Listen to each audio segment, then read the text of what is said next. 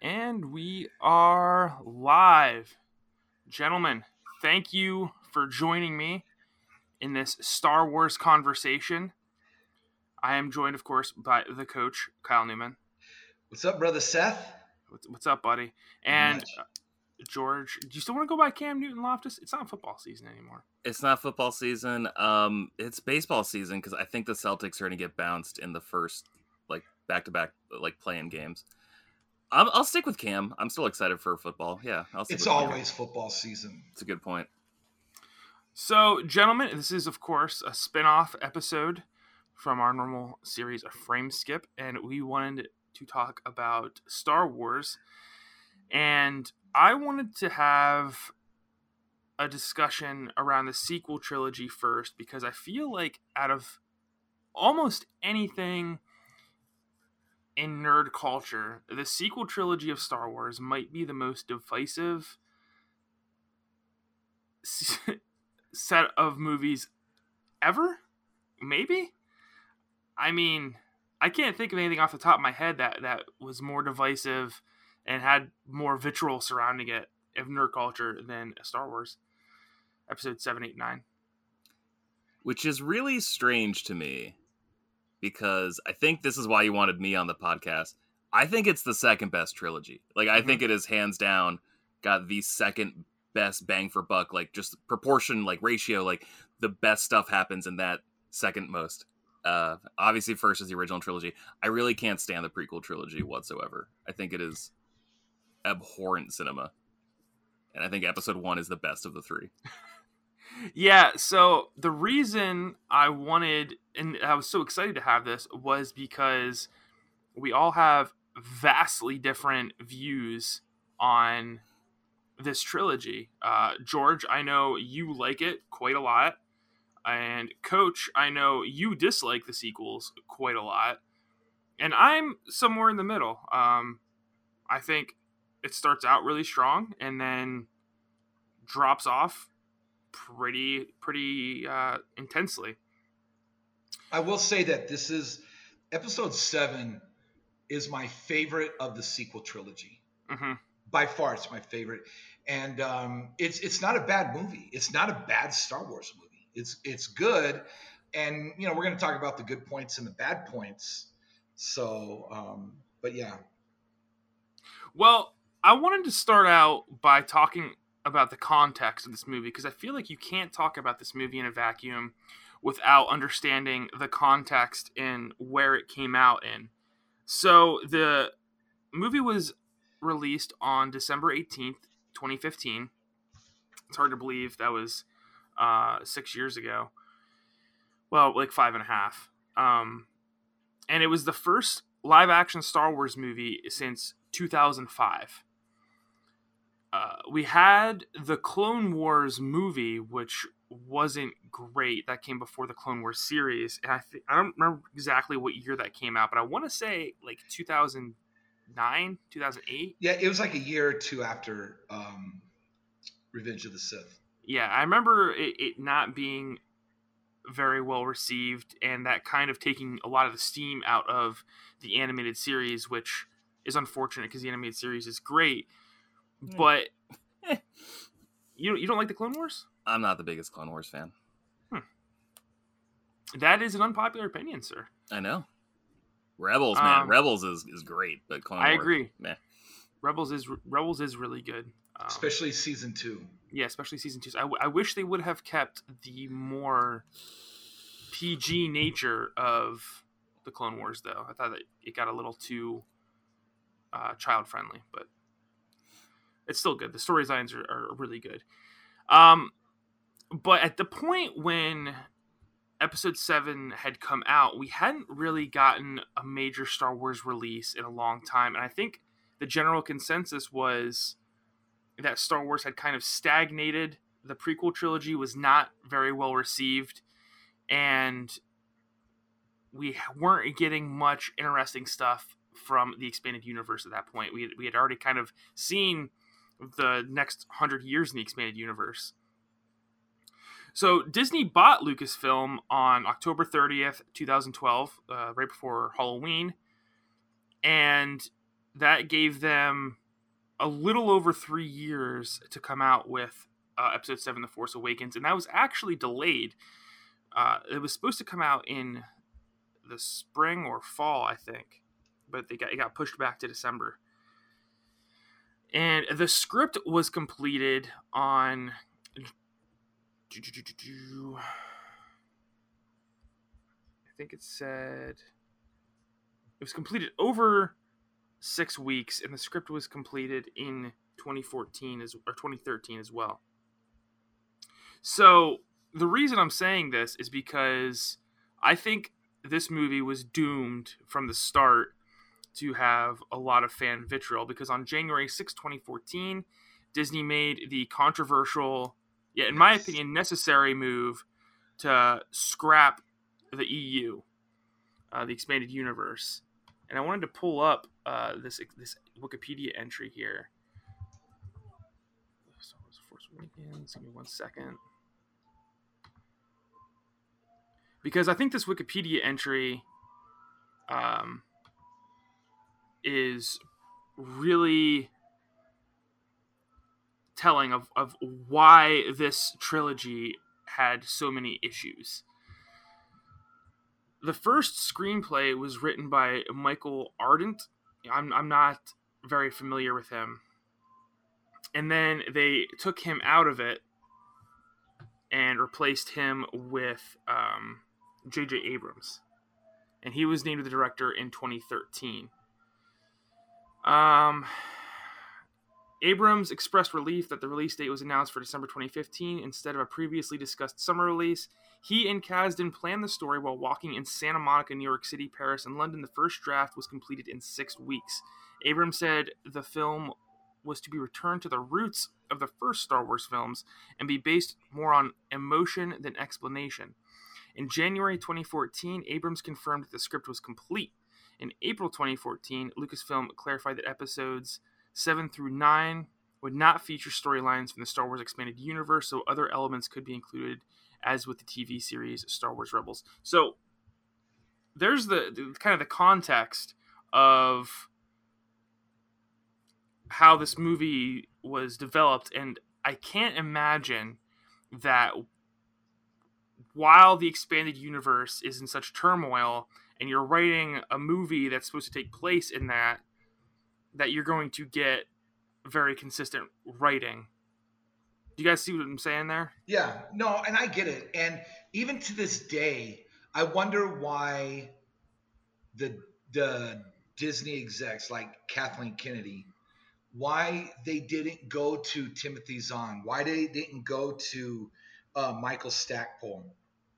Uh, these authors that have been writing for them for for help for guidance you know because jj abrams he's not a star wars guy he, right? is, he, he is a Star Wars guy. The reason he took Star Trek was because he said he really cares about Star Wars. He would never direct a Star Wars movie because he was afraid he would ruin it. Like he wants to enjoy Star Wars. So that was why he directed Star Trek because he said, "quote I don't really give a shit about Star Trek, so I'll I'll direct that." He's a huge Star Wars guy. Like he's like the he's the student of Spielberg. Like this is very very much like his yeah, but, jam. And but the thing is, is is at least with David or David Filoni, uh, at least with uh, Filoni and Jon Favreau, but with Filoni through the Clone Wars and through uh, Rebels, he kept it with the way that Lucas would have done it. Right? He kept it in that uh, in that realm. But we see that Abrams and uh, who, who's the author of the second one? Rian Johnson.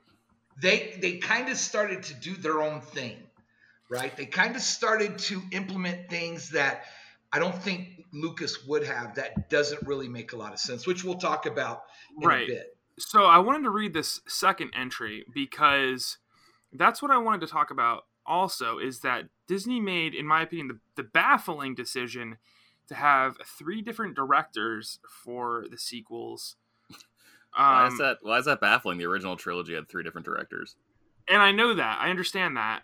Um, but the thing is that it's pretty clear to me when when watching these movies that they didn't have any plot laid out, and that was later confirmed when uh, I forget which writer came out and said that throughout the whole sequel trilogy, they kept changing Rey's parentage until they yep. finally landed on on the Palpatine, and I was kind of that was kind of like the big thing to me because, um, as, as we'll talk about here a little later, they tease Rey's parentage quite a lot, especially in this early this first movie, and for them to not really have any sort of solid plan is is is is quite strange to me. And I don't have a problem with having three different directors, but at least have one coherent storyline.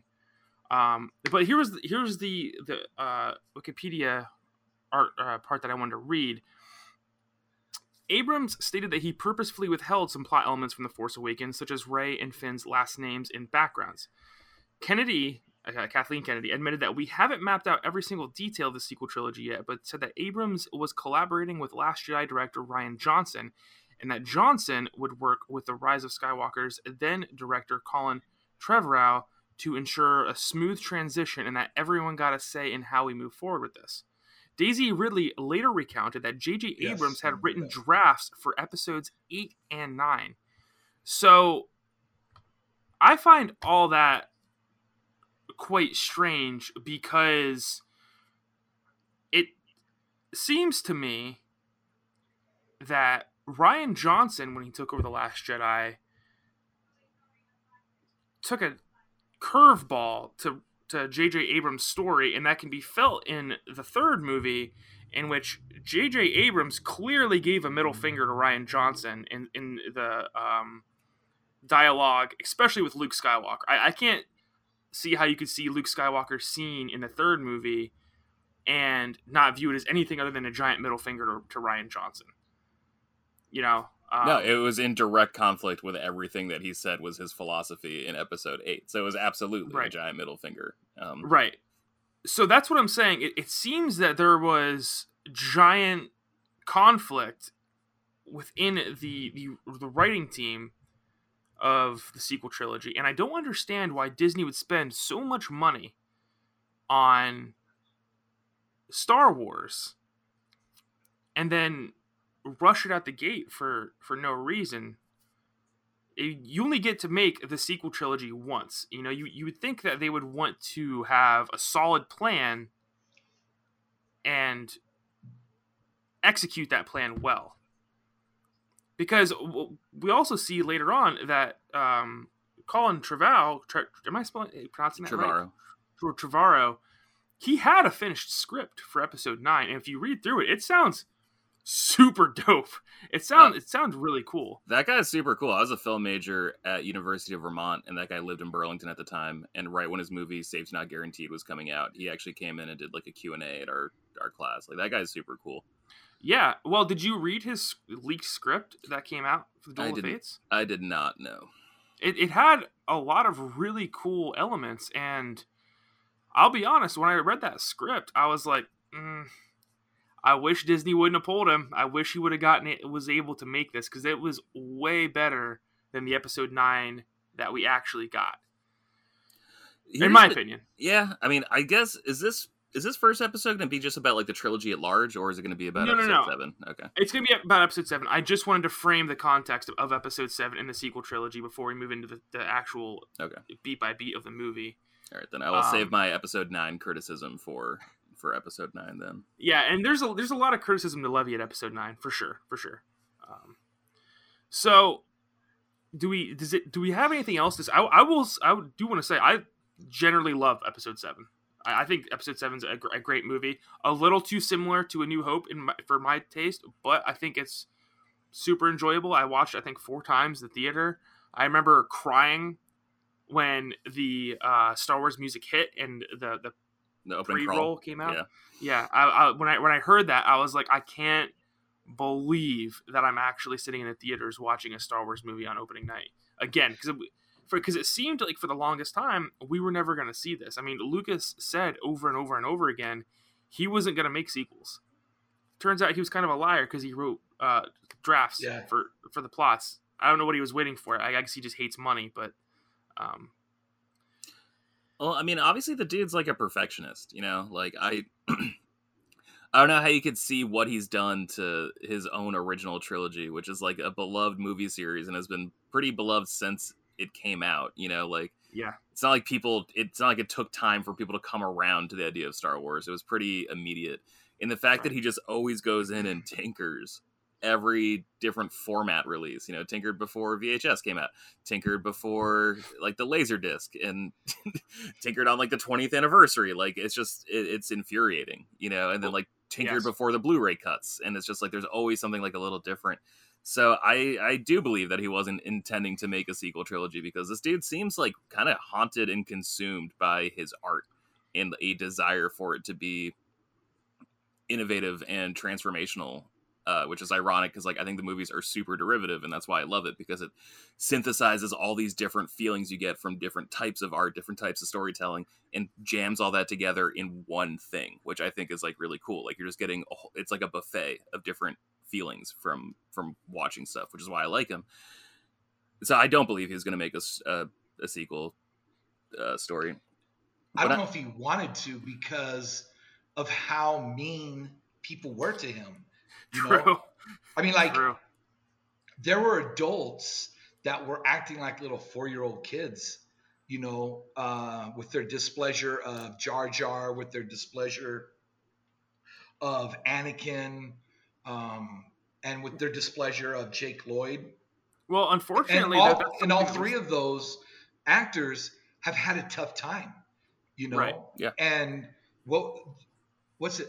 What's his name? Ahmed Best. Is he the one that did Jar Jar? Yeah. He, I think he even had thoughts of suicide because he just got put into a dark place. So, you know, Lucas was like, "Why? Why continue doing this if if this is if if people are gonna suck like this in our fandom?" Also, why be mad at the dude when it was clearly George right? Lucas who wrote the dialogue, who directed, who oversaw like the exact special effect production that went into making? It's like I mean, I guess you could be mad at, at the guy, but like it's really like George is the one pulling the strings there, like quite literally. Right. Um, and unfortunately, that is something that we saw get repeated in the sequel trilogy. I mean, the, the fans were absolutely rabid towards the actors. Um, you know, all the main cast have said pretty clearly they don't want anything to do with Star Wars anymore. Yeah, you know, and it's like I don't really blame them because I, I, I think I think all of them did excellent jobs in their acting and portrayals of the character, especially Daisy Ridley.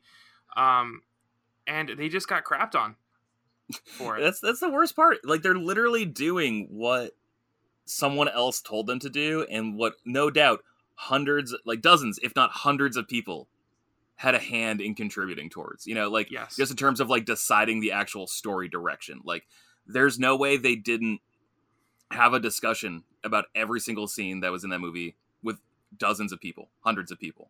Right.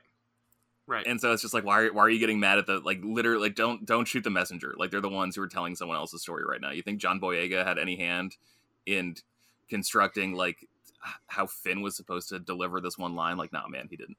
Right. like he absolutely. And he was not. such a highlight in this movie too. Absolutely. I really liked. I really liked Finn's character. He crushed it in this, and Oscar yeah. Isaac was so good. And yep. Ugh, um, God, their yeah, chemistry so let's is talk, awesome together. It's let's so talk good. about some of the characters. Uh, specifically, I want to talk about the main cast because there's a main cast of three, which was only supposed to be a main cast of two. Uh, Poe was supposed to die in this movie up until I believe very late in, in filming, and you can kind of feel that because like he's absent from like eighty percent of the movie. Yeah. Um, but what what do you guys think of the character of Rey, played by Daisy Ridley? Overall, for this episode, episode seven in okay, a vacuum. So at the beginning, I fell in love with her character because she was a loner. She was on this world by herself, so she was a survivor. And when she took out those guys trying to get BB-8, you know, at the little um, bazaar, wherever, you know, when she met up with uh, Finn. Mm-hmm. That was like awesome. I thought that was awesome. You know, she had her weapon and uh, she took him out. So at that point, and even with the fact that she jumped into the Millennium Falcon not knowing how to fly it, where she was able to fly it, I was okay with that because that that in itself was a cool scene with the the tie the two Tie fighters chasing her. Right, I really like that scene. but it was the last, um, you know, the last part of the movie where I didn't like, but we'll get to there. Yeah. But overall, I liked her character. All right, George. Uh, I absolutely yeah, I'm with Coach. I loved her. Also, one thing I really want to point out is I think her like the her theme, her score is mm-hmm. like incredible because that seemed to like marry like sort of like the traditional Star Wars trickle with like a little like excitement from like the Harry Potter stuff that John Williams did. Like I just I thought that was like a really really powerful just like little tiny like tiny part of the movie it was just like the music associated with her but I thought that stuff was really right. good. Um yeah, I'm with coach. I, I'm with coach except I didn't fall off. Like um I'm sure we'll come to this like towards the end of it but if if you're telling me about space wizards, I'm going to believe that they can instinctually do stuff that doesn't make sense. Um, well, I think when you craft a fantasy world, and there's obvious examples of this, um, but but Tolkien is one of, of the best. I always put him in the the top tier for crafting fantasy worlds. You craft rules around that get followed. And I think one of the biggest tragedies of the sequel trilogy is they consistently break the rules of Star Wars uh, in, in, ways that don't really make sense because they create a lot of plot holes. Uh, specifically with Rey's character, I'm with you guys. I absolutely love Rey, and you know, I sat here and I tried to think of the reasons I like Rey's character, and I really can't give you many, other than I think Daisy Ridley did an excellent job acting. I think she's just a fun character. Um, she's got a cool design to her, and that's that's that's pretty much all I can come to because when you look at her story on paper, there's really not a whole lot to work with. She's just kind of this loner, and I think a lot of the episode seven's reason why I liked her so much is because the mystery surrounding her character they pull you in with this hook. Like, who is this girl and why is she able to do the things she's able to do? And what's her parentage? Because it's not like they're they they, they just dump information on you about her parentage. They specifically leave it. They, they specifically, and we'll get to this later on. There's a specific scene that they leave ambiguous about who she is. Mm-hmm. Um, especially with, with Han Solo and Maz Kanata at the at the bar. They they make yeah. it very obvious that there was something else going on here. When she asks, "Who's the girl?" Yeah, because she asks her, "Who's the girl?" And then the scene cuts very hard, and it's like, yeah. hmm, you guys were, were purposefully trying to, to make us think something else was going on. Who did who did you guys think uh, she was the kid of? Oh, I think I, I I did think, and I still think to this day, that the original plan was for her to be a Kenobi. Yeah, I thought it was Kenobi and Satine. Um, yeah, yeah, which would have been dope. The storylines lined up a little too too weird for me for it to not be like that. Um, especially with Obi Wan talking to her when she picks up the lightsaber, and it would ju- it would have just made sense because then it would have been the son of or the the, the offspring of Kenobi and the offspring of Anakin Skywalker at the end, just like a generational thing. I think that would have made a lot of sense, mm-hmm. but that's obviously not what we got. Uh, but let's move on to Finn, who I think has one of the coolest backstories yes. and the coolest stories of, of, of any character in uh, Star Wars. The turncoat stormtrooper, which I think is an awesome story. I think he got absolutely shafted after this movie in terms of his story. Um, yeah.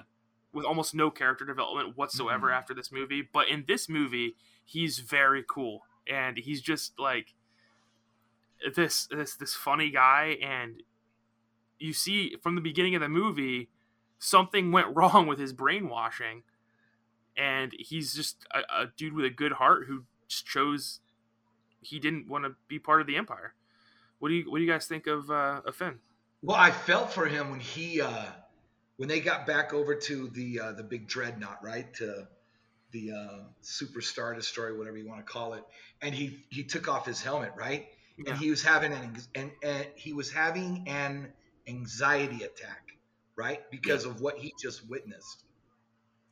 So, you know, a lot of soldiers go through that, right? right. So that that's modern day. So, um, But yeah, they started his character off with with this movie so strong, right? Just so strong, and he was the high. He was one of the highlights of the movie, I think. Yeah. You know. Yeah. Dude was just super cool, like yeah. from the first scene, because it was really nice. Because I don't know, like when you see a character like Kylo Ren, like that. I think that opening scene where they like go down to, are they? They're on Jakku, right? Like that's like where yes. the old dude is hiding. Um, and and Kylo Ren is just has that one line is just like look how old you've become. Like I don't know yes. like I don't know the context for that whatsoever, but it's just it's such a badass opening line where it's just the first thing he's doing is just taking a dump on this like highly respected actor who is in yeah. fact super old. Uh, I really love that. and then um just like seeing like the one stormtrooper like struggle because like I think as the audience like we've been waiting so long for more Star Wars stuff and like we don't know anything about this era of Star Wars. This was like our first introduction to it, but like right. we know so much about Star Wars that we're trying to like fill in the gaps. And so you see the the first order troopers, and so you're immediately like archetypes. I get this. These are the stormtroopers. This is what they've become. And then to just immediately see one, like Coach said, have an anxiety attack and panic, and all of a sudden you're like, oh, this is actually like a different Star Wars because all we've ever seen people who dress like this do is follow orders implicitly without hesitation and just die. Yeah, and be bad at their job. Um, yeah.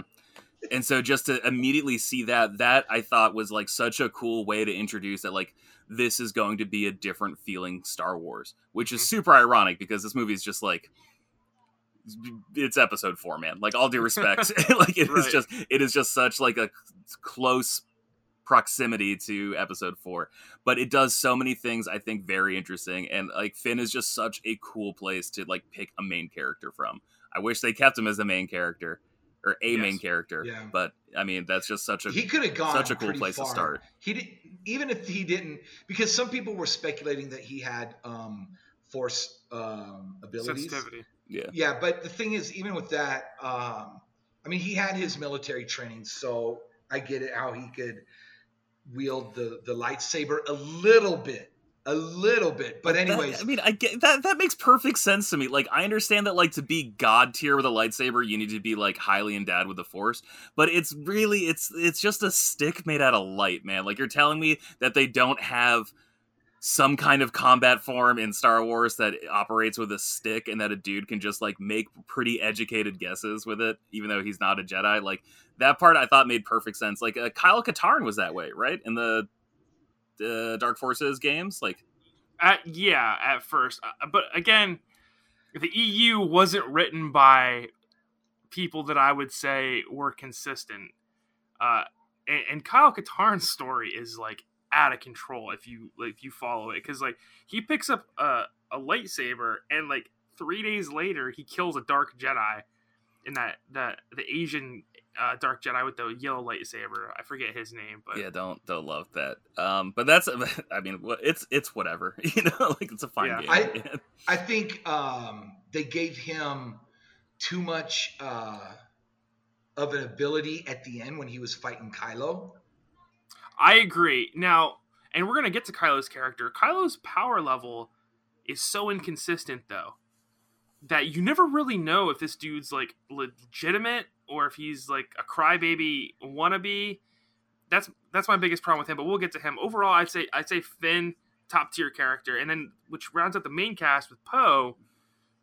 Poe, I, I think, is the weakest of the three in this movie, especially because he wasn't supposed to live, and then I forget the reason they brought him back, but I, I assume it's because Oscar Isaac has just nailed the character and the relationship between And or Pit. I can't speak. Finn, Finn. and Poe. I almost said Foe and then and Pin. Pin like, yeah.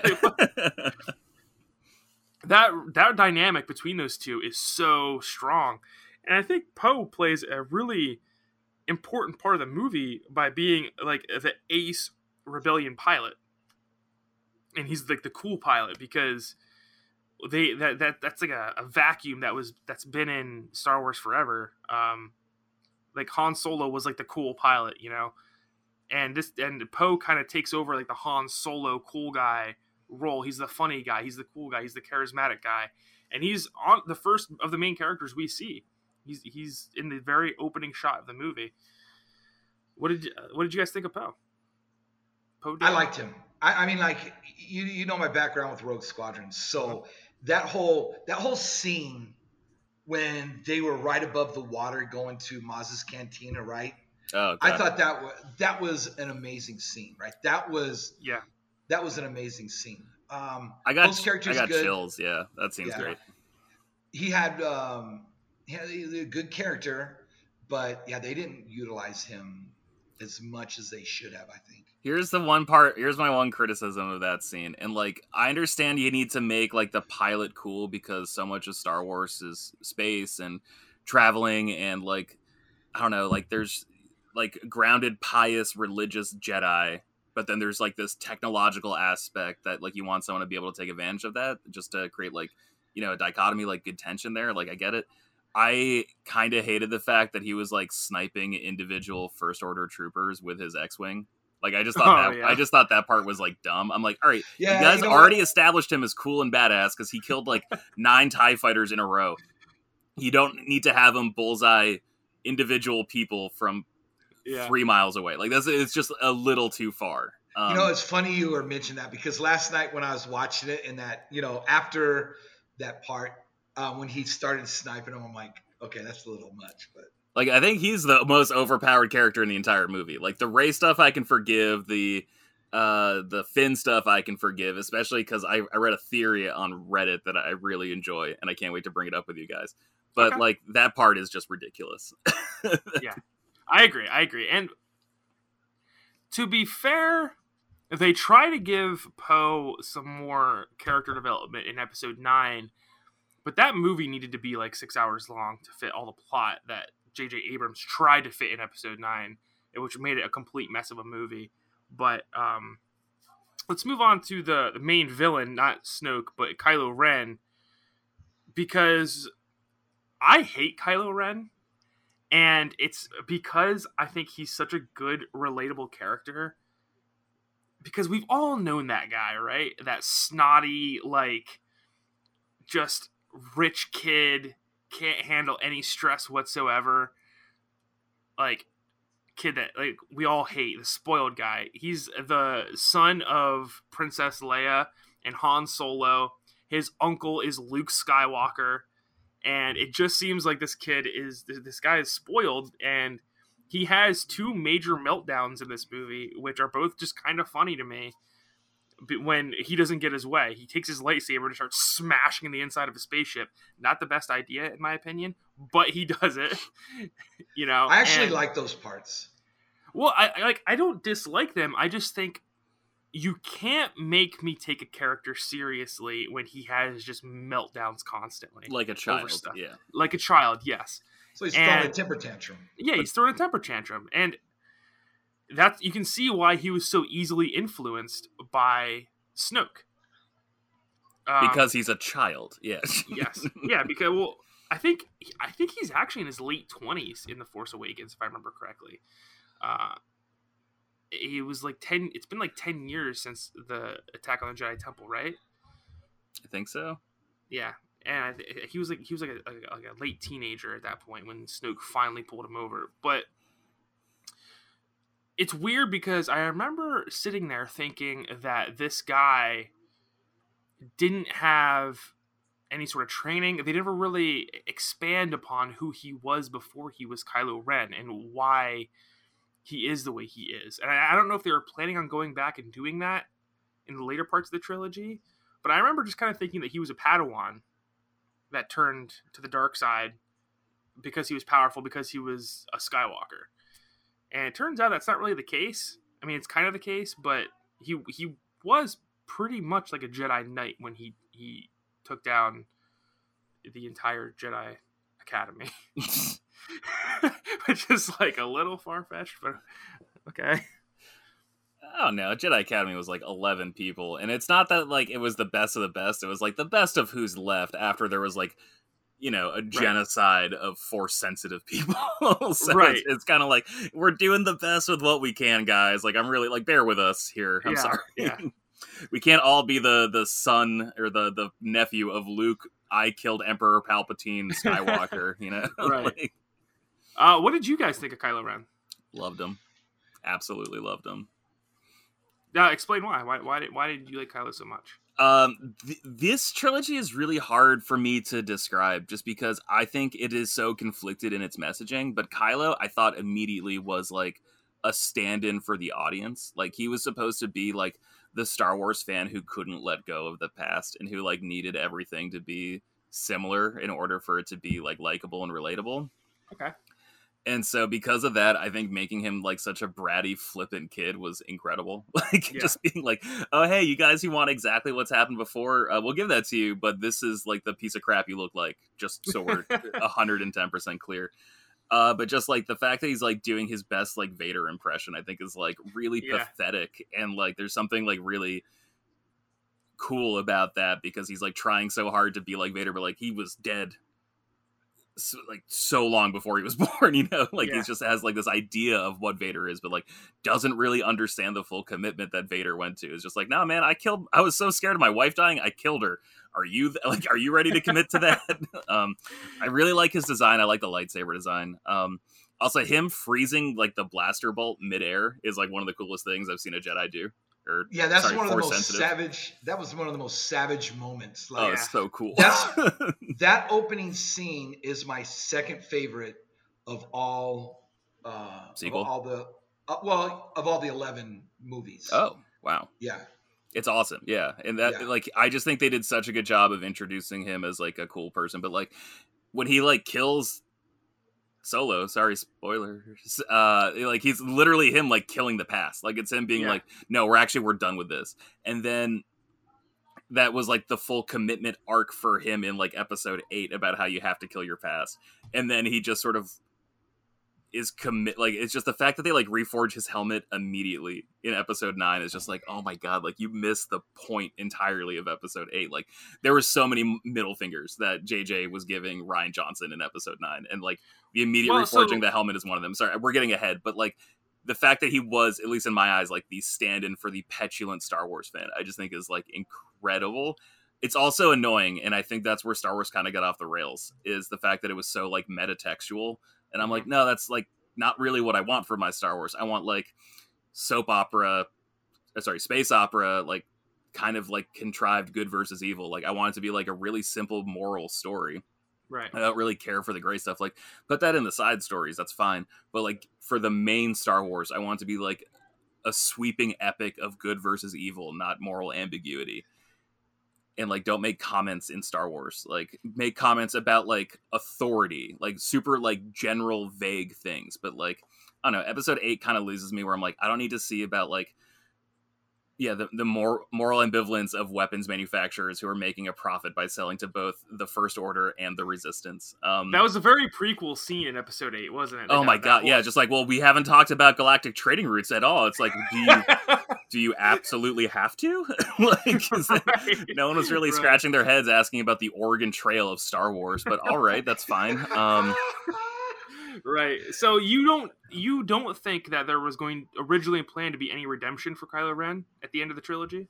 I was kind of hoping that there wouldn't be, but at the same time, like that's a nice story, and like mm-hmm. I subscribe to Star Wars for like honestly, like kind of the simplicity of it, like mm-hmm. yeah, and. Uh, I'm excited to get to the prequel trilogy to tell you guys like exactly why I don't like it. okay. But but the one thing I do like about it is the simplicity of it, where like it's it feels just like a Greek myth, sort of like made with just really cool technology, you know, with spaceships right. and robots, which is a kind I of think, kind of my speed for Star Wars. Right. So if you think about it, in Episode Four, A New Hope, Vader was mysterious, right? We didn't know his backstory. Right. We didn't know anything. So I think they were doing that with Kylo to an extent. But my biggest question, and even to this day, remember when Rey went down the basement when when she was at the cantina and mm-hmm. she touched uh, Anakin Skywalker or Anakin's lightsaber? Yeah. She had that vision where she was face to face with uh, Kylo, and Kylo killed one of the Knights of Ren, right? That's what it, it seemed so what like. Was that? We we don't know. That scene was never okay. explained. And that's that's one of my biggest problems with this whole trilogy is there's so many questions that are left unanswered because of the conflict between the directors. You know, we have. Well, we're gonna jump into the, the, the plot of the movie here in just a second, but we have so many things that are that I noticed when I was watching this again. I was like, there's just another scene that was never answered ever. See, initially I thought, oh snap, she was there at that time, mm-hmm. and somehow she has she forgot about Final it, Fantasy right? amnesia. Yeah, right. Something like that. That was a popular so, theory. Yeah, so I was thinking when I was in the theater and I saw that, I was like, whoa, whoa, push pause. Let's let's. What happened here? What yeah. just happened? You know, what message is this? What are they telling us? What's really you know? sorry, what's really funny though is it seems like they kind of evolved that power over the movies. Like someone like mis- like Rian Johnson like misinterpreted it, and that's how like her and Kylo are able to have conversations like across yes. time and space, right? Really weird. The, the yeah, dyad. I think that stuff. I think that is so cool. Like I think that is like yeah, such, a, too. such a cool a new wrinkle to like the Jedi powers yeah. and like their relationship with each other, and like, like how someone good could have that connection to someone seemingly bad. Like I think that's really cool. It's like a forced Zoom call, you know. Yeah, basically, yeah. but coach, what, what rounding it out, what did you think about Kylo Ren? What, what, what's your impression of him in a vacuum in Episode Seven? I liked him because he was young, mm-hmm. and we saw he had vulnerabilities. He was weak in some areas, so it was like he was he. To me, it seemed like he was trying to. He it was too soon for him to be where he is at. Right. Right way too soon for him to be leading the the uh the new world order basically right it was so. it's such an anime thing right where it's like oh hey here's this 16 year old who's like the lead general of, the the emperor like the, the shogun's army it's just like well yeah right. he's 16 but uh he don't like he got the best grades in school you don't get it you know? like, you, and you got to remember though in the original trilogy leia it was Mon Mothma who was the leader of that, but Leia was the second, basically, in command, I think. And uh, but she was trained from a child on diplomacy and all that. Stuff, right. Sure. Right? Yeah, but and then also like I don't know. I'm trying to think of like the the metaphors or, or, like the the implied commentary of this movie because like in episode four, it was like a kid from a farm goes up against the big bad government. Like it's literally him and his young friends fighting old British people who are literally called Imperials, who have a weapon that can destroy an entire planet in one thing. I'm just like, all right, so this is like a populist movie because like I, I believe that they didn't know that like Luke Skywalker was Darth Vader's kid when they filmed Episode Four, right? I agree. And so th- at that point, like he was literally just like a farmer from Podunk, middle of nowhere, standing up. Like it was such like a populist message, you know. Um, about how it's like no it's like the little guy who can stand up to big bad government because this was I don't know, I guess 77 that was after Watergate, right? Or like Oh yeah, it was after Watergate. Yeah, so it's just like, you know, a complete distrust of the government. So let's make a movie where we blow up the freaking government, you know? and so try to think of like that layer, layer of like cause and effect from the real world into the Star Wars movies. I'm, I'm like trying See, trying to I think of it when I'm watching it. I've never wrote um, read that much into it because I actually don't think George Lucas meant for any metaphors, really. I think George Lucas, personally, this is going to sound sinful, kind of a hack.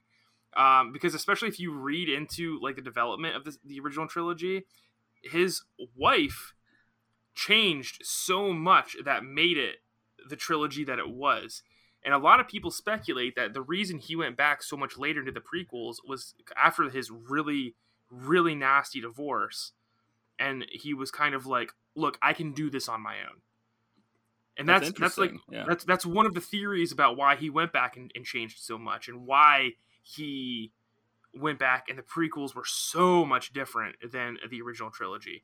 Um, and uh, why a lot of the original trilogy writing is so or the prequel trilogy writing is so bad was because it, he I don't know if you guys have heard this before. He originally wanted the, the main characters of the movies to be C3PO and R2D2.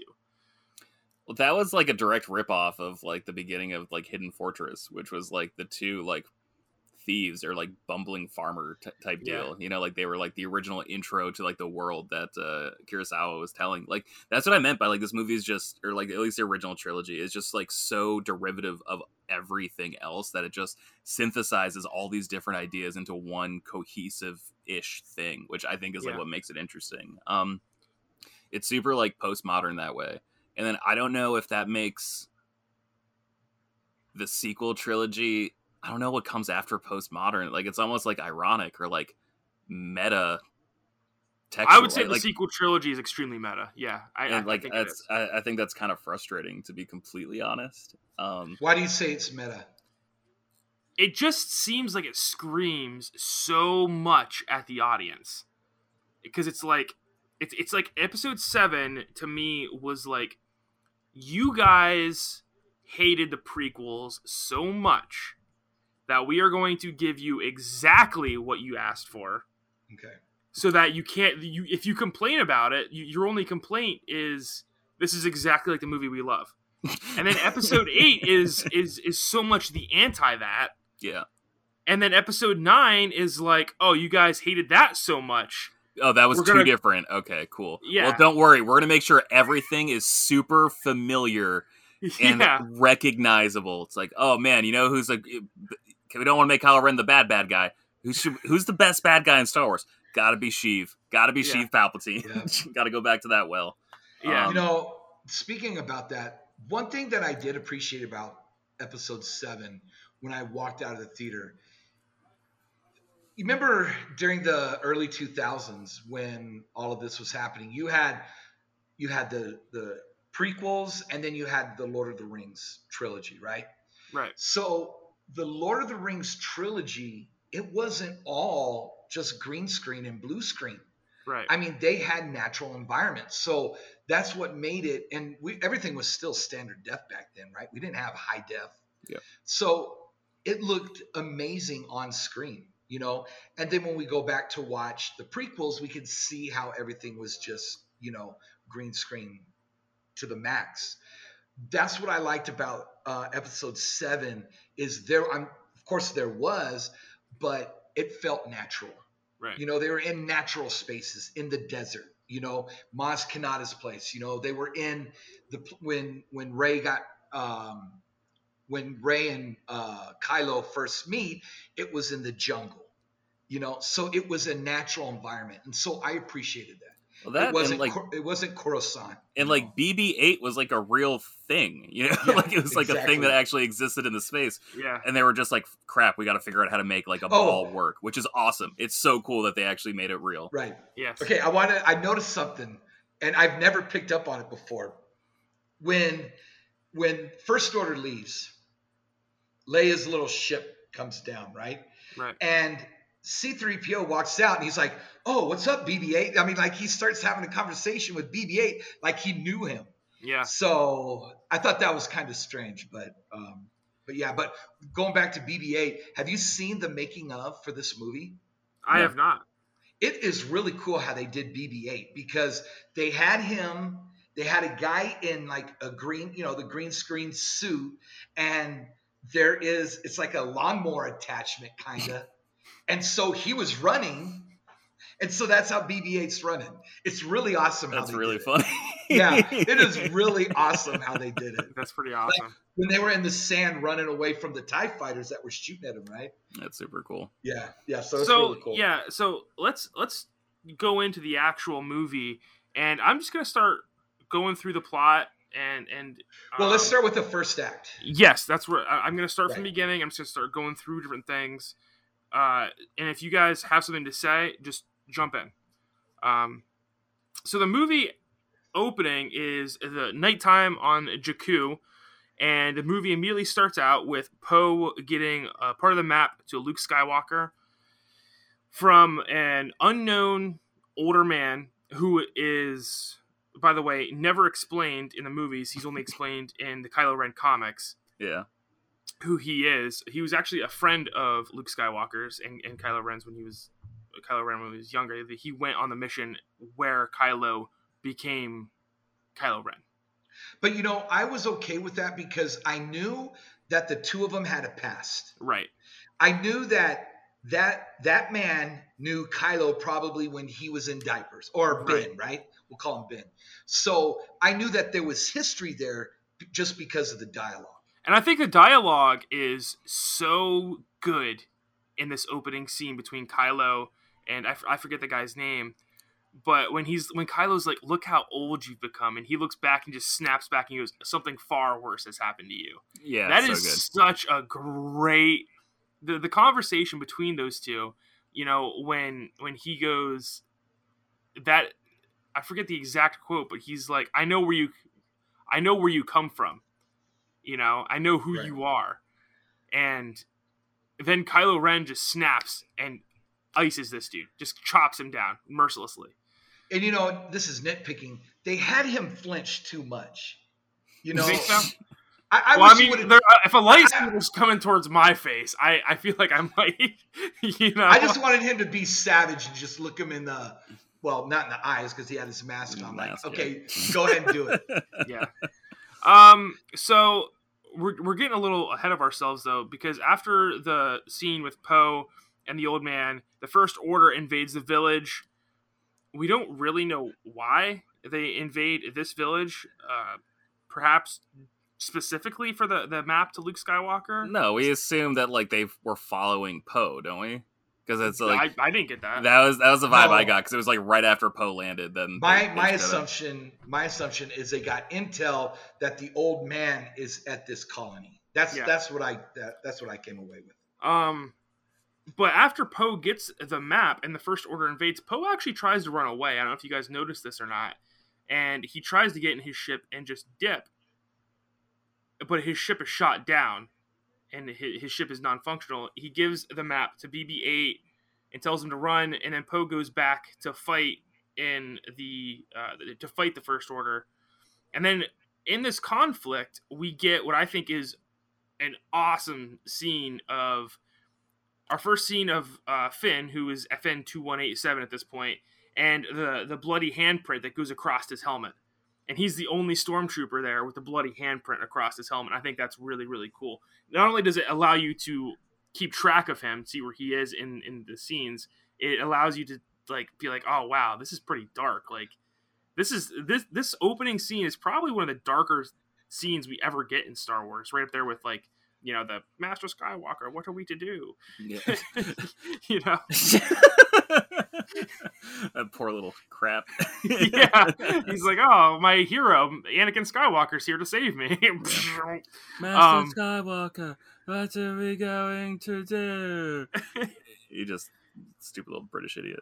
Love and him. then Kylo, Kylo Ren walks out from the ship, and Poe Dameron immediately fires, and Kylo Ren just, like you said earlier, Coach, just alpha dogs him, just suspends the bullet, and uh, captures Poe. And then they have a very brutal execution scene in the village where they just ball up the prisoners and they just fire. You know, they have the stormtroopers fire. And that's when that's the first time we see Finn. yeah. Not that anyone sorry, not that anyone in the first order cares, but it was like it took us eight minutes to get to our first war crime. Like Right. that was- Right. the th- the interesting thing about Finn being unable to shoot is that when Kylo Ren's walking back to the ship, he he feels it. And that I th- and I think that's really interesting because it's almost as if Kylo Ren can just feel the emotions of everyone around him, which isn't something that I think we've really seen before. It seemed to, in my opinion, it was always that the Jedi were able to hone in on specific individuals, but it was almost in this point that Kylo Ren was able to feel everybody around him, which I thought was was, was kind of interesting. Um, but you guys had anything to say about the the opening scene, or? Yeah, like I said, is my second favorite after um, Revenge of the Sith. Okay. Um, I think it was it showed right away that Kylo Ren's got it, right? He's strong in the Force, and uh, you know, even with uh, Poe, there's that little comedic moment like uh who talks first here? You want me to talk? Do you talk? See yeah, i actually no i actually hated that part because i think that the one of my bigger problems with the sequel trilogy is that their jokes sound exactly like mcu jokes like just like tonally it sounds like something that would be in a marvel movie and that's just i'm like come on guys like you're like cross like i'm sure they got like the same script doctors that are helping out and like the marvel movies are generally pretty good and i think these mm-hmm. movies are generally pretty good but like when you just have like the same voice across such different properties that that I'm just like, come on, guys, do a little bit better. Yeah. Um, gets even worse in episode eight. I hate that. Yes, I hate that. Opening, episode eight. Yeah, I hate that scene so much. Which yeah. one? Like when he's like like the prank phone call that like Poe does in the beginning. Oh yeah, that was like lame. I mean, we'll get to that whenever we do it again. Yeah, yeah that was like the biggest, the lamest thing I've seen in Star Wars almost. Yeah. Jeez, that's that's saying a lot. uh, so yeah, Kylo Ren takes Poe back to get interrogated. Then we get the, But we also oh, don't forget we also see Captain Phasma for the first time too. We do see Captain Phasma. What a waste. That's what I was about to say. The biggest hey, waste of any character in Star Wars, I think. Well, we said that at first about Boba, remember? Because like Boba didn't get a lot of screen time. So there was almost similarities as far as That's really cool, man. So 30 years from now we'll get like a really good Captain Phasma show. yeah. Uh, it's pretty exciting. Back in, I don't, 2051, she'll crawl out of whatever wreckage she she's in. Right. I do not understand what they were doing with Phasma because she just keeps coming back, and I don't think anyone cared about Captain Phasma. It's also and, weird because like I love Gwendoline Christie. Like she was awesome right. on Game of Thrones. Absolutely. And so it's just like one, why would you put her in this outfit? and like cover up like her face because like I think she like does like facial expressions so well. Like she did sad on Game of Thrones like perfectly. Right. And so it's like, all right, so you want to make her like a higher up? That's cool. That's cool. That's cool. Uh, what does she mm-hmm. like really do? It's like, oh, sh- nothing. Like li- literally nothing except uh just gets beat up. Yeah, b- uh, files a TPS report about uh you know the war crime they just committed on Jakku against a bunch of yeah. like old nomads, and then and she was, um she gets shoved into a trash to... can later. You know, right she was trained how to disarm the uh, the the the defense shields of you know the whole. Oh planet. yeah, later on. Jesus. Yeah. Um. So then the movie cuts to the Star Destroyer, where the, the First Order fleet is coming from, uh, and that's where we get Finn's first the look first look at Finn's face. Like you said, Coach, he takes his helmet off, has the panic attack. Phasma again immediately jumps in to stop any sort of character development from going on at that scene. and, you know, saying, "Who told you to take your uh, helmet off and, and, place your blaster in for inspection, and then meet me in my office." Um, that's pretty much all we get until we cut back to Jakku, and this is actually the first uh, scene we get of Rey, and I think this scene is absolutely stunning, where we see her scavenging, and then she, you know, zip lines down and it ends up that this is a giant old star destroyer that she's in and she's just in the exhaust port of the star destroyer and then you know she slides down the hill. I think that's such a cool scene. Also again talk about metaphors man. It's like literally a new character just like raiding the past trying to take the mm-hmm. best parts of something very familiar to the audience and just taking it taking it taking it and then going to sell it. Like yeah. sorry i smoke a lot of weed and drink a lot of scotch and I was a film major. So it's really hard for me to like turn this off. I think I'd enjoy movies more if I could. But like it, it's just it's so hard to like watch this and be like, that's a little on the nose, my dudes. like yeah. So but that you know, there's a lot of backstory with that um with that Star Destroyer. You know, because that crashed during the Battle of Jakku, which I want to say is three three to four years after um Return of the Jedi. This is so. This is a discussion we are having the other day. If it doesn't happen in the movie, I don't know if it right. counts. I, but I know. But I'm just saying there was there's a backstory on that that entire, and so I just wish they would have gone more into detail about that somehow, some way. I mean, I don't see how they could have fit that in there, but it was a cool backdrop right? Well, see, I don't know. I kind of liked it because I always just kind of assumed there was other battles we never saw. You know, I, I never assumed that okay, you blew up two spaceships of the Empire, but this is a galaxy-wide empire. There's obviously way more fighting to go on. So I just assumed that Jakku was another battlefield where the the, the fighting happened. And by the way, before I it was in Battlefront too, by the way. I know, and I'm playing through that story yeah. right now, and um, I haven't gotten there yet. Before I move on, I do want to say that I think the world in Episode Seven, over the whole sequel trilogy, is really confusing because the opening crawl says that it's a time for the Republic, right? then the First Order has crept up from the the, the Outer Rim or something, but it, it does not seem it doesn't seem like that. First off, they, they, they there's the Republic, and then there's the Rebellion and the Resistance. It's so str- yeah that re- and that, it seems like that they, is so confusing. yeah, I don't understand because like it wouldn't be a Resistance or Rebellion if it was part of the Republic, who is the main government force in the galaxy right now. But yeah. it, it, the movie isn't framed like that. It's framed like the First Order has control of the galaxy, and the Republic is still like Episode right. four, five, and six Republic. It's very strange, and they never explain it.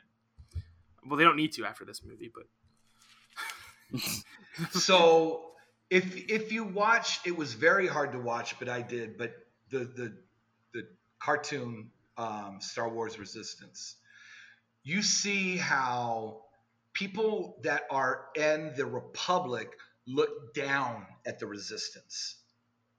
That doesn't make any sense. It's their it's their standing army. Right. So Wait, I thought yeah, it wasn't their standing army. I thought it was like they ha- they don't have an army because they won. They beat the Empire, and then this is like a little outfit that was like gathering arms to fight off the First Order. I think it's more like that because one of the the main characters in the show, his name is Kaz. His dad, uh, or he was actually in the um, basically the Air Force for the um, the what you call it? The uh, not the, the rebellion, but no, not the resistance, but the Republic. He was a Republic officer, and then he ended up being with the resistance or working with the resistance. So it's it's really it's really confusing how it is but just know that the resistance is like eh they're they're just you know wannabe soldiers basically.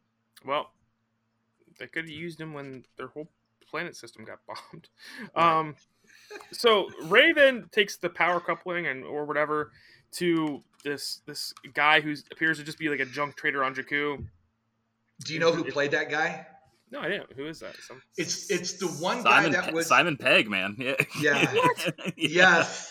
I didn't know that. Fifty yeah. portions. Yeah. He's a hardcore Star Wars fan, so I think he asked to be on there. So yeah, he gave her the one quarter portion, and then we get a, in my opinion, a lot of character development for Rey when she takes it back and does her little bread thing with the water, and she's sitting there eating it outside of an old AT-AT, and she puts on the rebellion helmet, the old rebellion helmet that she found, and you can tell she just like looks up to yeah that that, that exact helmet. You can tell she just kind of like looks up to the past. I think there's also like a Luke Skywalker or an X-wing pilot. Well, there was a, yeah, there's a pilot. Oh. Yeah, and you can tell she just like looks up to this these almost legends that she had heard about this battle on Jakku. And I thought that was pretty cool because like, there's the giant wall, of course, of all the scratches, and you can tell she's just like this lonely girl who has spent a lot of time doing absolutely nothing. But yeah, but she, she does. She likes Star Wars as much as we do, but like yeah, the, like, exactly. like the concept of Star Wars as much as we do. exactly, exactly. Um, and then while she's having her quarter portion, she meets BB-8, who's yeah. getting captured, and that's this is really our first real introduction with BB-8 outside the opening scene and we really get to get like good eyes on him and get to see like this droid actually has a lot of character to him, and I think he's probably my personal favorite droid out of uh, Star Wars now. I think BB-8 is like a really cool little kickball. a lot of around. personality, and I like his personality. Like C-3PO yeah. has a lot of personality. I don't really care for 3PO's personality. Right. R2D2 office dork. Yeah, R2D2 is fine. Like I, I I liked him more before the prequels. I'll say that. The thing I like about R two D two is his scream. That's so good. Yeah. yeah, it's pretty sweet. Um, and then the scene after Rey, of course, saves BB-8, and then you know she takes him along with her. There's this really cute scene where BB-8 just like kind of wants to follow her, and he's like a lost puppy, and she's finally like, "All right, you know, come on, like you're right, you I guess you are kind of cute." Um, then the the movie cuts back to the Star Destroyer with Kylo interrogating Poe and Kylo doing his like force interrogation thing, which is another one of those abilities that we talked about before that really have we haven't really seen before this. He kind of like does some sort of like mind reading ability on on uh, Poe, which I think is kind of cool. Um, but then Kylo dips out, Finn comes in, and they just decide, you know, we're getting out of here. Finn's like, I'm a turncoat now, I guess. No plan at all. Uh, just gonna steal a Tie Fighter and, and fly out of here. What What'd you guys think of that that whole moment where he's just like, "Why are you doing this?" He's like, "Because it's the right thing to do." It seemed a little. I don't know. It, it's it, it. I don't like that line because it, it seems to go against Finn's character, which, my opinion, at this point, Finn's just more like I absolutely hate this place. Yeah, I, I hate my job so much. I need to quit yeah. my job. yeah. yeah. that's kind of where I got. I didn't. I didn't get that Finn was this honor bound guy at this point. Yeah, but I think that was in there because like as a as an audience member who has like engaged with Star Wars before, you know, just like you're watching this, you're just like, oh well, this guy like he's clearly going to do the right thing, like he's going to be the hero, and you're just like, oh no, like he's just open a bag out early, man, like he just wants to clock out early and like have a three day right. weekend. Um, yeah. Um, I, I, AWOL, but I, he went AWOL. I did write down that immediately Poe and Finn have great chemistry. Yeah. Just those two together, they they could have carried the sequel trilogy on their own. I think. Uh, Poe, Finn, Poe. Well, the whole escape scene was awesome, right? Yeah. Yep. And um, I, I think it's really cool that they were trying to get in the Tie Fighter and fly away, but they weren't prepared for like the cable attachment and they were just stuck there and they're like ah you know what do we do now? But i thought i thought it was pretty cool. Um, and then we have uh, a scene that cuts to kylo ren and hux general hux and it's almost a direct mirror to darth vader and grand moff tarkin because grand moff tarkin outranked vader in the Empire, and Hux also outranks Kylo Ren in the Empire. And Kylo Ren says, like, uh, I think I think it's this scene where he has like a, like a, like a, funny comment, like, "Oh, maybe we should have a clone army come take the place of, of the stormtroopers," which I thought I thought was like a, a nice little funny callback. Um, I love that dude too. Is it Dominic Monaghan? Is it not? No, not Dominic. That's the guy. That's Mary from Star. Uh, Domhnall Gleeson. Sorry. Yeah. Um, love that dude. Like I, yeah. I, just think he's a really good actor. He's in this one movie called About Time, which I think is like incredible. But I also really just like his character in this movie, and then I hate him in episode eight. Some liberties were taken with him in episode eight. But in yeah. this movie, I think he does a really good job. And like one thing I actually kind of like about this movie is that like they really reinforce that like you know, like we're very much in the shadow of the empire like empire. And they just made him seem like super space Nazis. Like it was always yes. implied before, but like they really just beat you over the head with it in this movie. Like when he gives yes. that speech on whatever the planet's called. Um, Starkiller, Star Killer base. Yeah. yeah. but isn't it the planet Ilum? Like, isn't that? It's implied. It's never. It's never explicitly said that it's Ilum, but it's implied that it's Ilum. Okay. Yeah uh, like that that was straight up like like Hitler just like banging the podium, you know, like giving like his his like Kristallnacht speech, you know, like it was right. is absolutely insane how literal they made that interpretation. And he pulls it off absolutely yeah. incredibly. Yeah. Yeah. Uh yeah, coach, what did you think of the escape scene from the Star Destroyer? I liked it.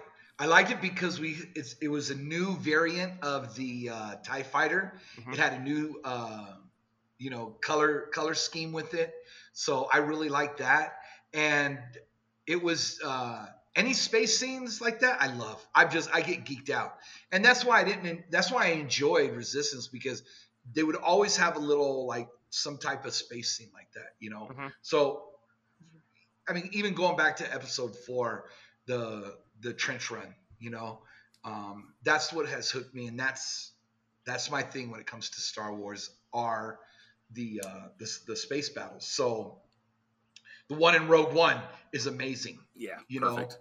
know, yeah. So I really liked it. it. It was short and sweet and to the point, and then it cuts. You know, and the, the next scene is just amazing when the sand swallows up the TIE fighter. Also, it is a really small point, but I, I love that Poe. He has this line where it's just like, "Oh man, it's the new model. I've always wanted to fly this." You know, like he yeah. actually like says some line like that. you're just like, "Huh?" Like, okay, that makes me feel less guilty for like always thinking like, "Man, yeah, they're space Nazis, but they got a really cool aesthetic. Like, I really like yeah. the way the Tie Interceptor looks. Like, I don't know what that says about me and my personal philosophies. I don't think I'm a Nazi, but I really want to fly a Tie Interceptor."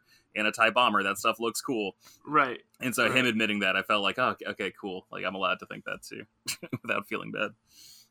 But on their way, I love the the fact that Poe's like, we're going back to Jakku, and Finn's like, why are we going? Why does everyone want to go back to Jakku? You know, he's like, we can't go back to Jakku because you know, and Poe's like, yo, there's this droid down there, and Finn's Finn's like, why are we going back for a droid? We're getting shot at.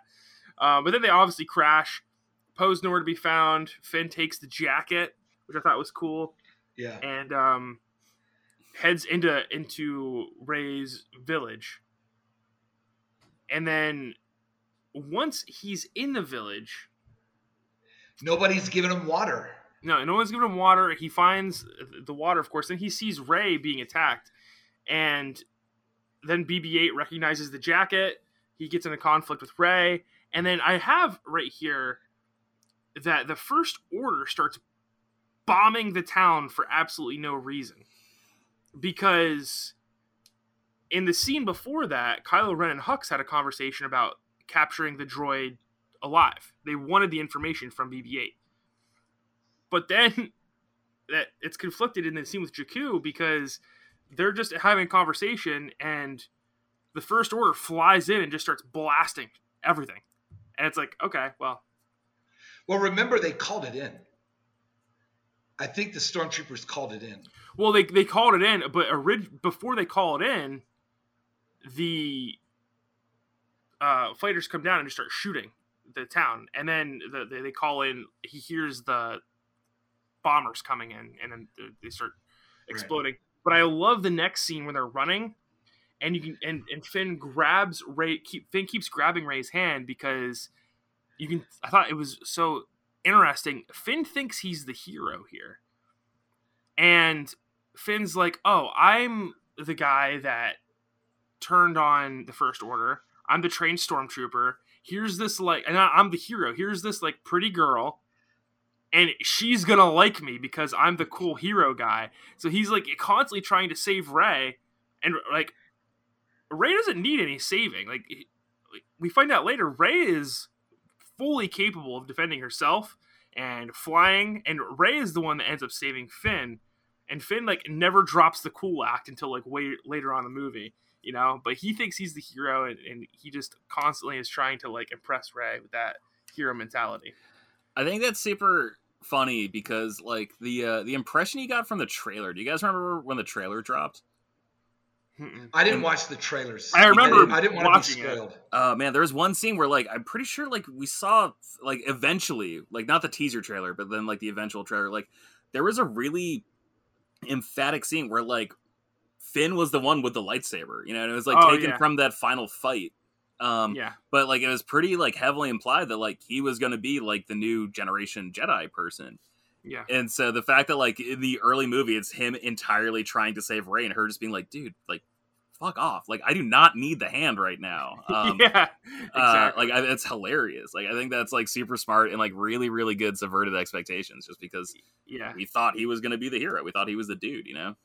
And um I think that him trying to save Rey is like really funny, especially because the next scene when he's like, "Yo, there's a ship over there," and she's like, "That's a piece of junk."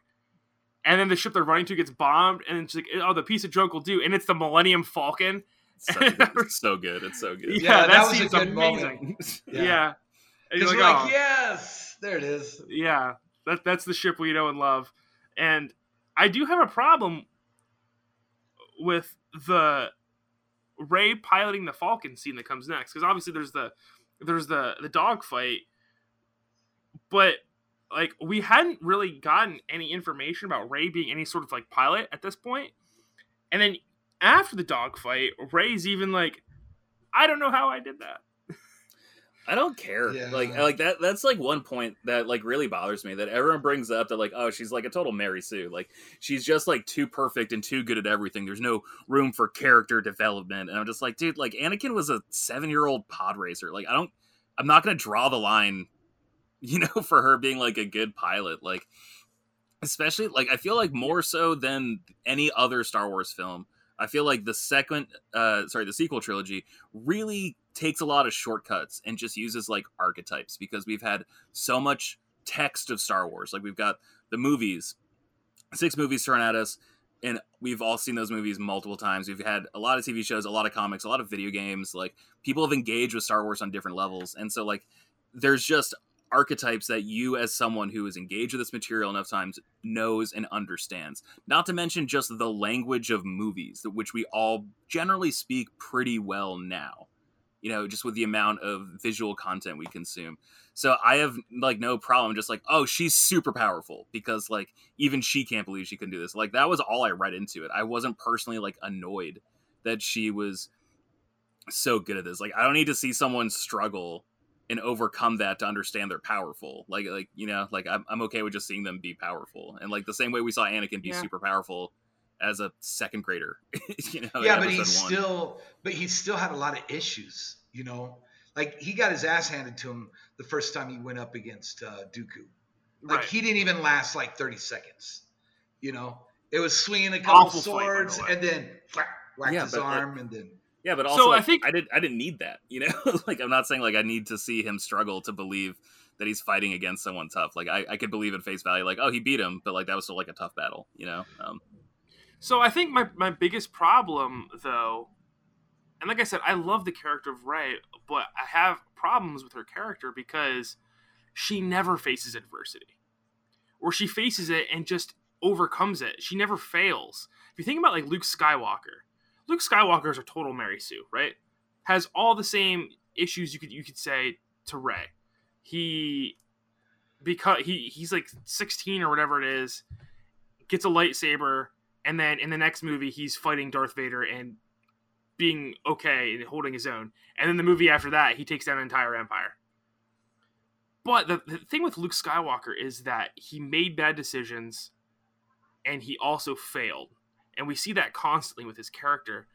With Rey, I could forgive the Millennium Falcon.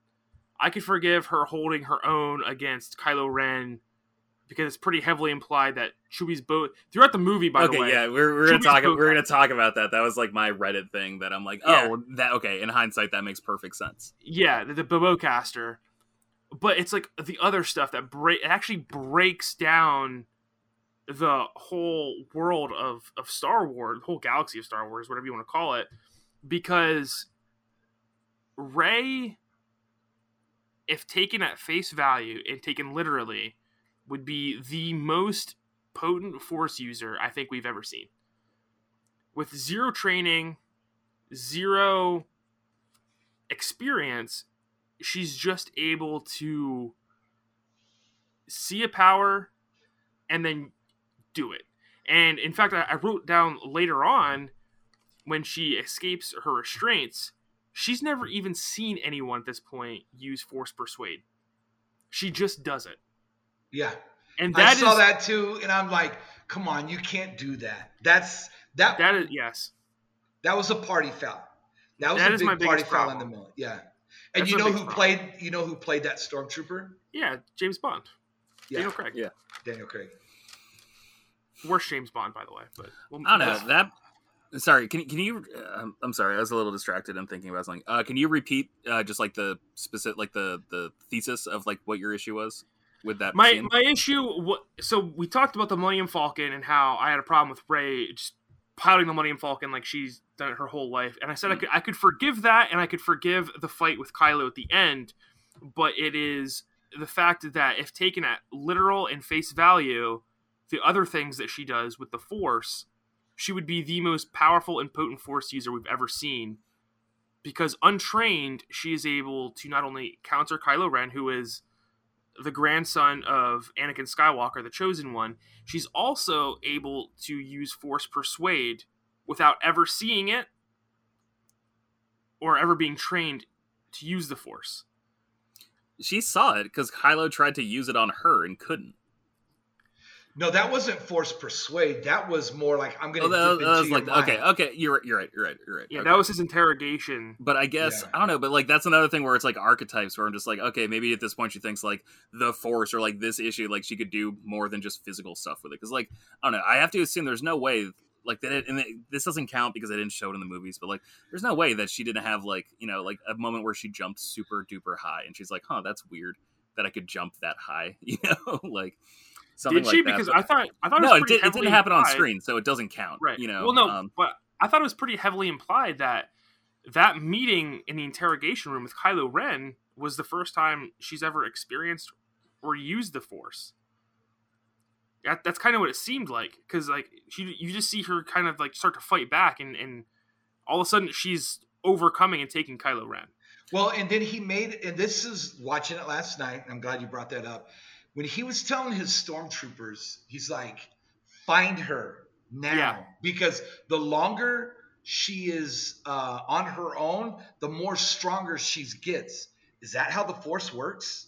That just by hiding out and as the you know as the stopwatch continues, you know as time goes, that she just magically gets better because that's what he was implying. I and I was like, that's the, not how the force is so stupid though, and I feel like they rewrite the rules all the time. Like, wasn't like the explanation like the reason that Yoda couldn't figure out that like Palpatine was the Sith Lord is because Palpatine cut the Jedi off from the Force. Like, wasn't that like literally the entire explanation for like, like, like the whole like Clark Kent effect? Like, why no one can tell that like, oh, Clark Kent is Superman? It's like, no, he's not. Like, he, Clark Kent wears glasses. Like, that's impossible. Like, it, yeah, Palpatine was using like some sort of like, like he was clouding their vision on purpose. All right, but like I'm saying, like that's like a BS yeah. thing that like I don't think that existed I in the original trilogy. So doesn't that change the rules of everything we're established? And then like I, I have no problem with that stuff just because I don't know. Like I think the second you like clearly define the force, I think that's when it becomes not fun.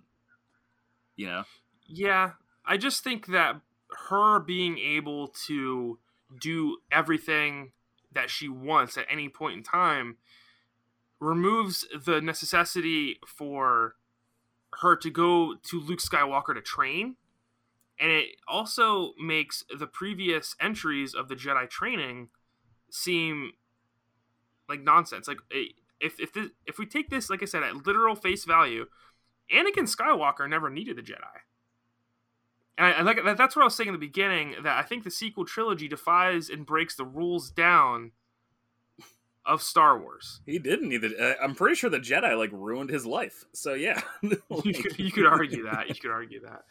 Um, but uh, then yeah. So after Kylo Ren um, finds out BB-8 escaped, he has his first meltdown, and that's the first time we see Kylo Ren's like character start to break down, and you start to realize like, oh, this isn't like a Darth Vader character.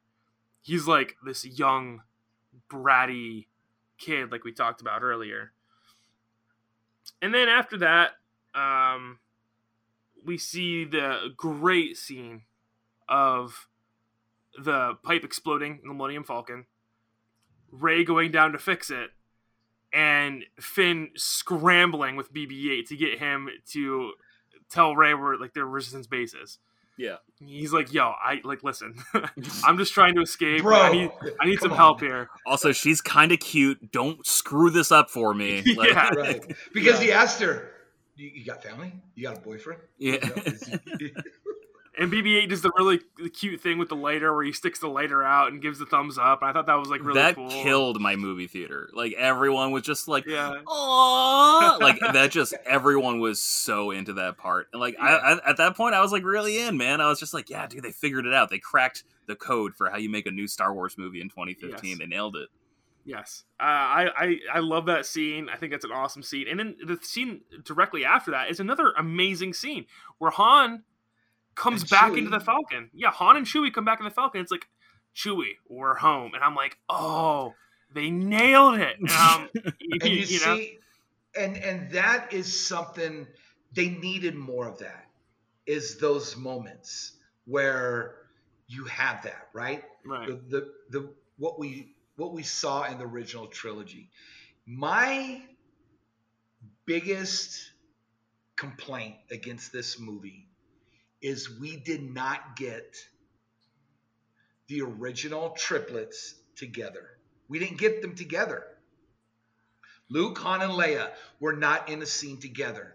If they would have done that at the end, you know, granted, if, uh, and we'll get to Han Solo in a bit and what happens with Kylo, but if they had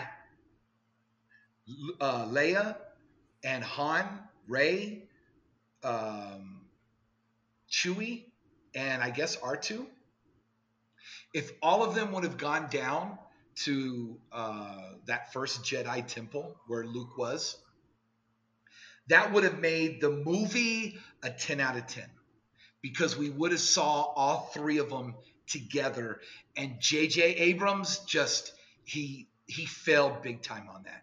And that movie and this movie needed that. So this I movie think needed that.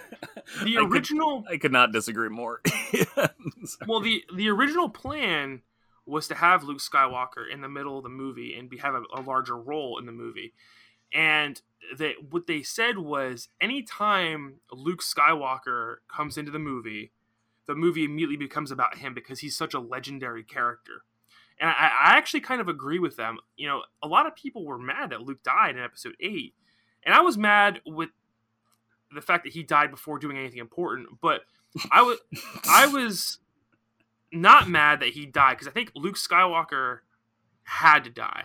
It's my biggest problem with DC Comics is that Superman is always there.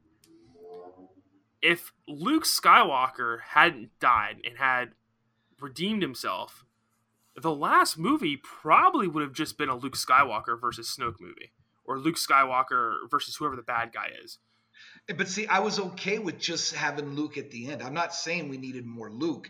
I'm just saying that together. we needed yes, we needed one shot with all three of them together. Like that feeling we got when we saw Luke and and uh, I'm sorry, Luke, uh, Chewie and Han walk mm-hmm. into the that that feeling that you got inside. Like, yeah, here we go. We're we're home, baby. Yeah. Right?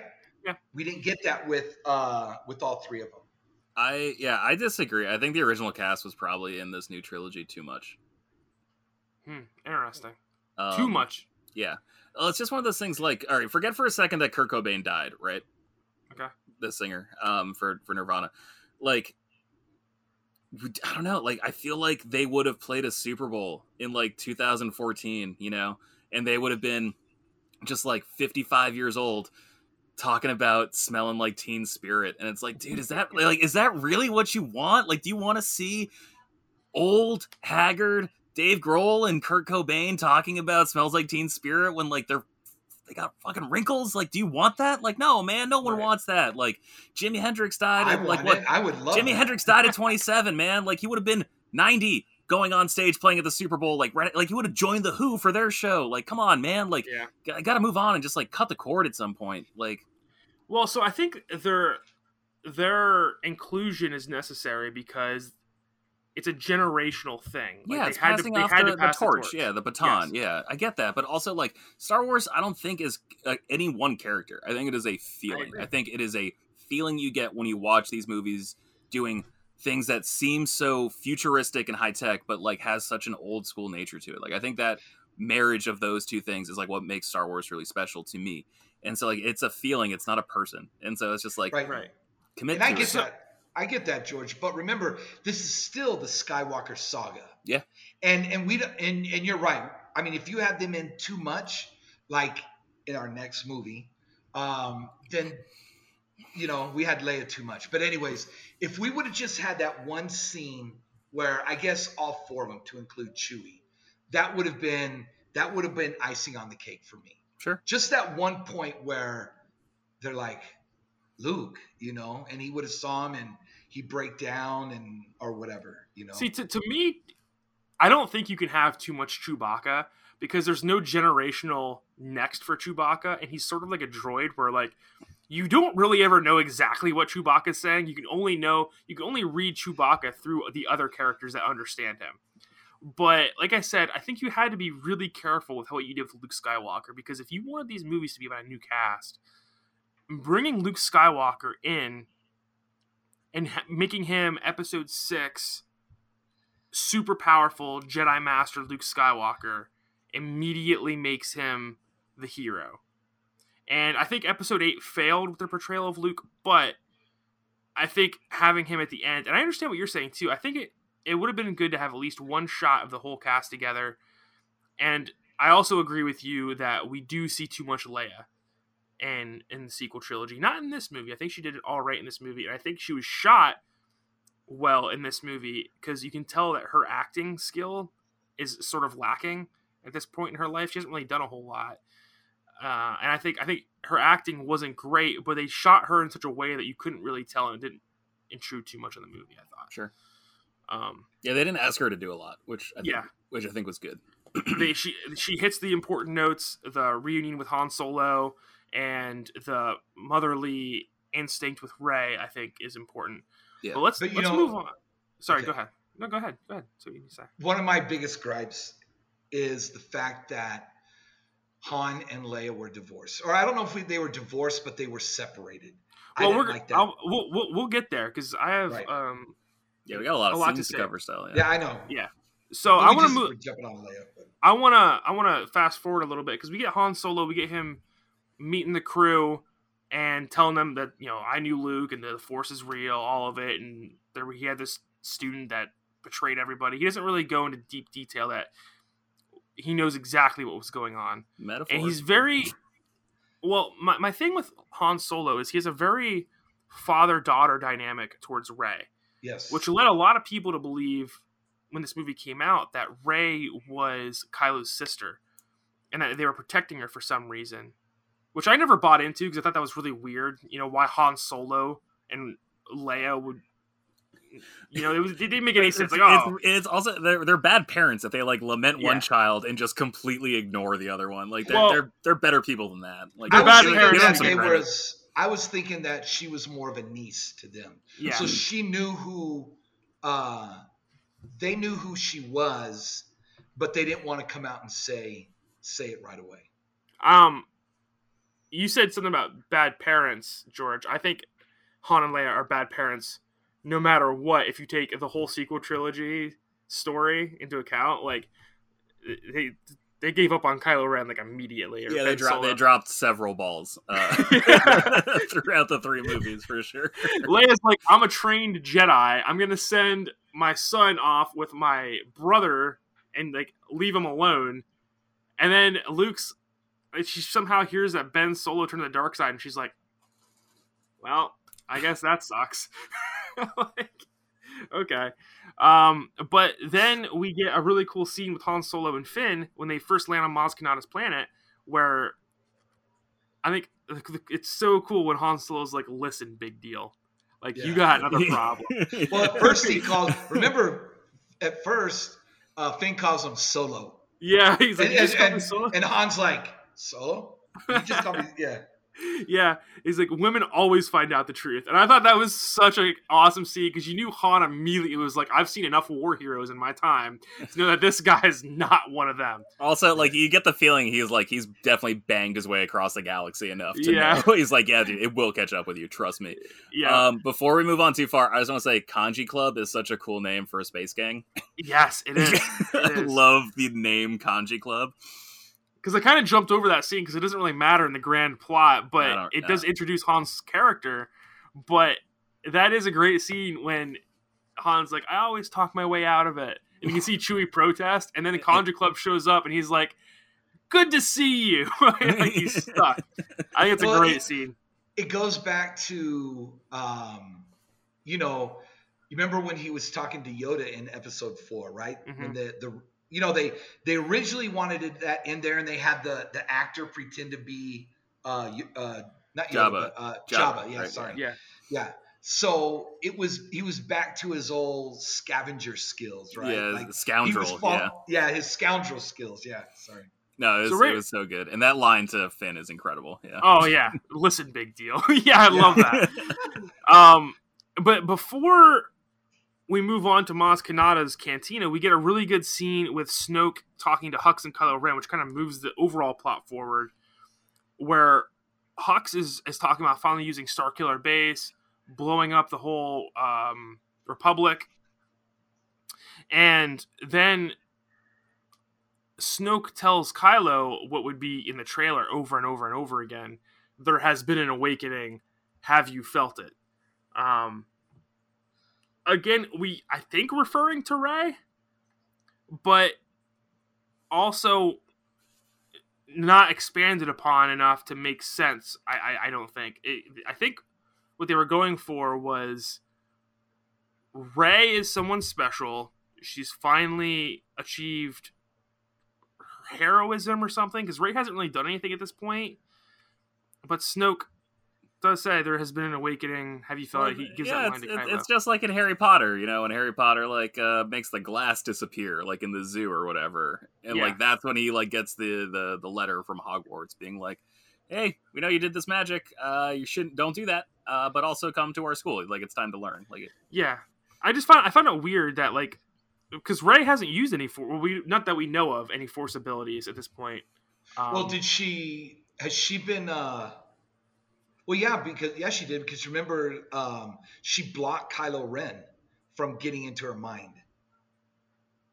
She hasn't met Kylo Ren yet. Not at this point. Yeah. Oh yeah, yeah, that's right. Okay, my bad. No, she, she hasn't so met Kylo right. Ren yet. Yeah, yeah. But either way, it, it, it, I guess it is what it is. Um, and then they go to Maz Kanata's planet, which I think is also like like I'm telling you guys, the first half of this movie didn't miss a beat. Like Maz Kanata's planet was so cool, and I love Maz Kanata's character.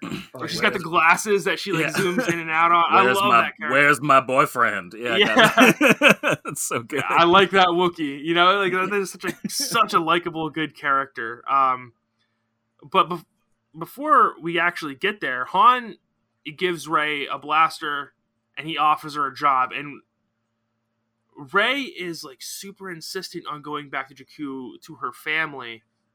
And I think this was one of the those first scenes where it's like there's something odd with Rey. Like she needs to get back to Jakku. I think that was a foreshadowing of J.J. Abrams' original story. Why is Rey trying to get back to Jakku so badly?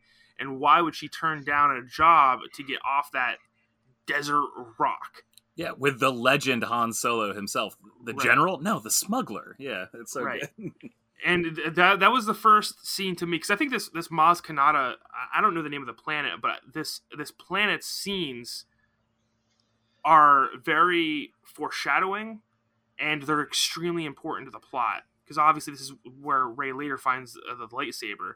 Um, but you know, obviously Rey turns down Han Solo and they move on to the bar where one of the patrons immediately recognizes them. We already talked about Maz Kanata, um, talking about Chewbacca, but she tells Han that she's not going to help them and that Han needs to go see Leia himself. She, goes, she says, It's been far too long. You've been avoiding this right. fight, which leads us to believe that Han left when Kylo turned to the dark side and it's like that, that, that was my biggest problem with Han and Leia's writing is that like really like you guys just gave up. Yeah, you guys like oh well Ben Ben you know turned to the dark side and I guess that's that.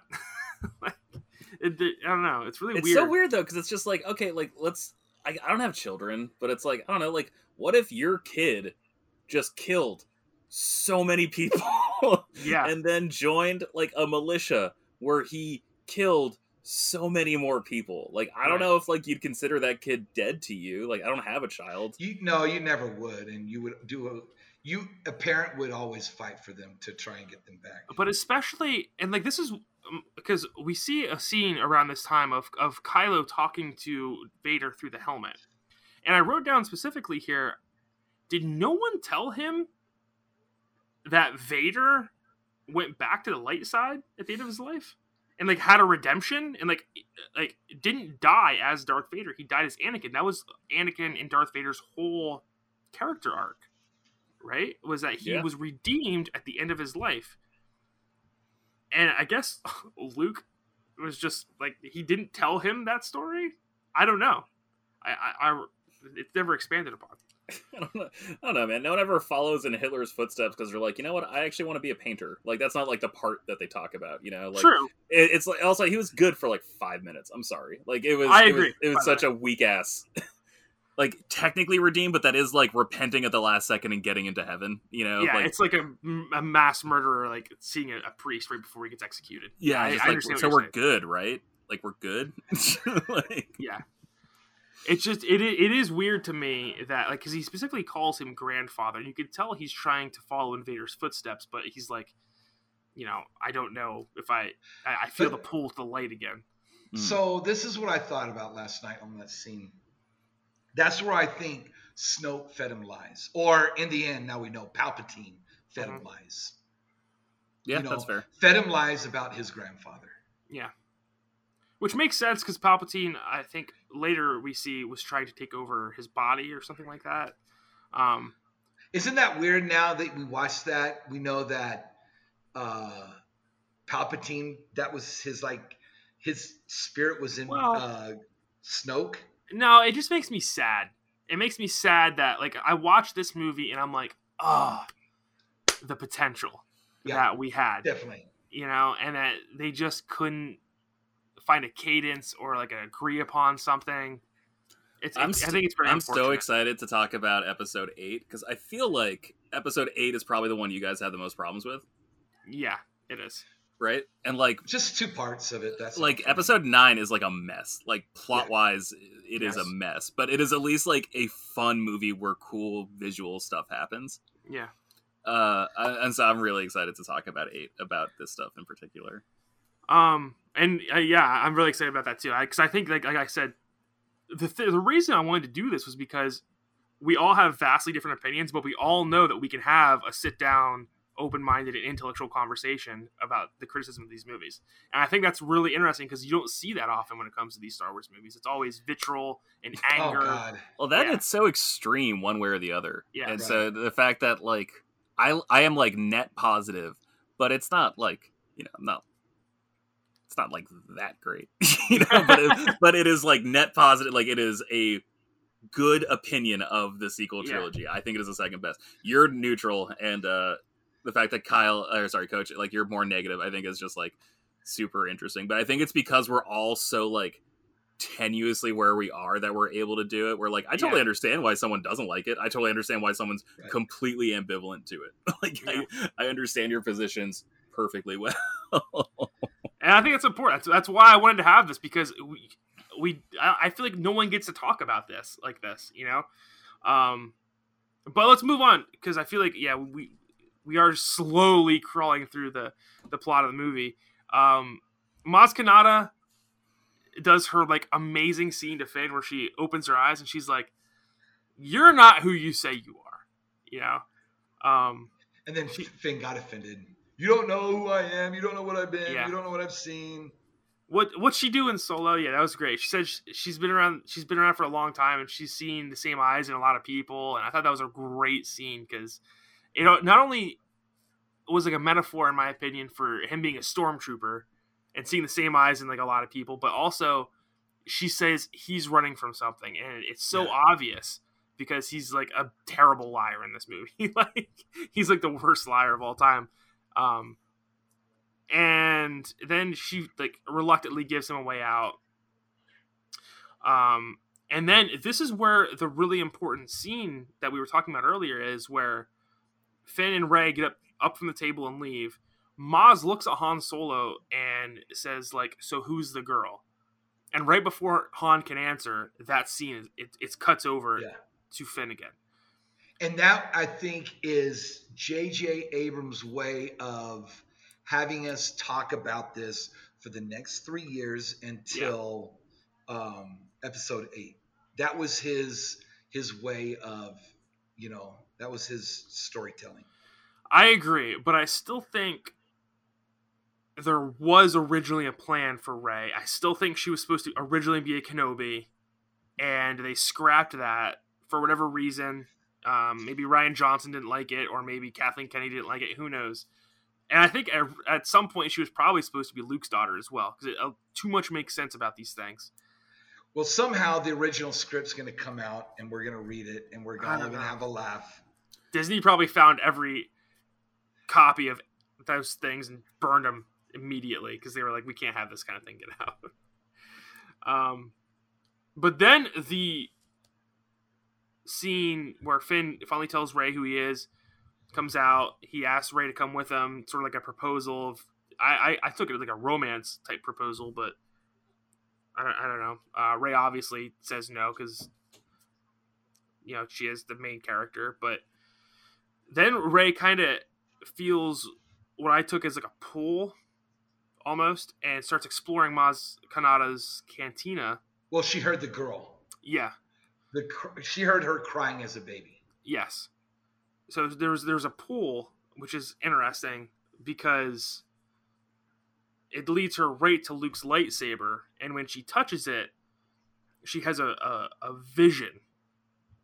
And I took this as a Force echo, which has been in the, in the series before. That's in Jedi Fallen Order a lot, the, the Force echo abilities. But then when you analyze the scene, it can't be a Force echo because she has a vision of the future in it as well. And well, this is maybe the most important scene in the movie, in my opinion. Yeah, no, I agree. It is. Um, on a real quick, sorry, uh, this podcast is obviously going to be super long. Like I assume it's going to be like two and a half hours just to cover everything. But it's yeah, a, a, big movie with a lot of opinions. It will go smoother in the later episodes. But like in episode five, like in uh, Empire Strikes Back, when Luke goes into the cave and like takes mm-hmm. a swing at that Darth Vader, and like the head rolls off, a mask pops open, and it's Luke. Mm-hmm. What do we think that was? That in my, I always thought that was the Force. The Force was really constant because it's specifically called the Force Cave. I think in the literature. Sure, but like I'm not going on that. I'm just going by the movie. Like, um, oh, I, I guess, oh, no, I guess because like Force echoes aren't a thing in the movies. Like, I guess we do have to like bring in EU stuff and like extended stuff. But like, I don't know, like, was that a vision? Was that like a an actual like embodiment of the Force? Like, did he really take a swing at something that I assume then like dissipated? Like, what do we think happened there? And well, I think that was the yeah, equivalent think, of it. I think that was a vision of Luke, Luke's fear of becoming Darth Vader, sure. because we know originally George Lucas, the, the the original scene for Return of the Jedi which is awful, was Luke putting on the Vader helmet at the end of that movie and becoming the next Darth Vader. Mm-hmm. This was, and when when you take that into context, I think this was Luke's maybe dark side and him afraid of that self doubt. Yeah, I but, don't know. And so, but like, is this the is this uh, Force Awakens equivalent of that, or is it something different? I think it's something different. Okay, because I, I wrote down all the things that happen in this scene. It opens up with uh, you can hear once again young Rey screaming no, and then you get a quote from Yoda about the Force. Uh, its energy surrounds us, binds us, and then you get the vision of Luke screaming no, and Luke and R two D two at what we assume is the ruined Jedi Temple with him touching R two D two, and then we get Kylo and the Knights of Ren with like a hundred dead bodies around them and that's what Coach was talking about earlier. Someone gets stabbed. We assumed it was a Knight of Ren. It's never implicitly said. Um, and then she has another flash of her parents leaving.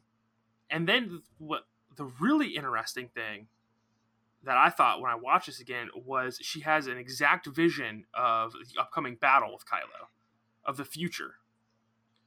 Um, and then she hears Obi Wan say, "Rey, these are your first steps." So, did Obi Wan say that at any point? No. Yeah, he does. Yeah, he says these are your first steps into a deeper world. Like he says that to Luke. In a does he? Yeah, in episode four. They were in after he did the um the training. Yeah, like ball, with the right? visor okay. down. Yeah. Well, he but in this, and I only know this because of the subtitles. By the way, I watched it with the subtitles. Same. I always watch it with subtitles. Obi Wan specifically said "Rey?" question mark, like wondering if it was her, and then it said he said these are your first steps as she falls back and let's go to the lightsaber. So Obi Wan is specifically talking to Rey. If we assume it's Obi Wan's Force Ghost, which I always did, mm-hmm. but it could also be a Force echo of the lightsaber.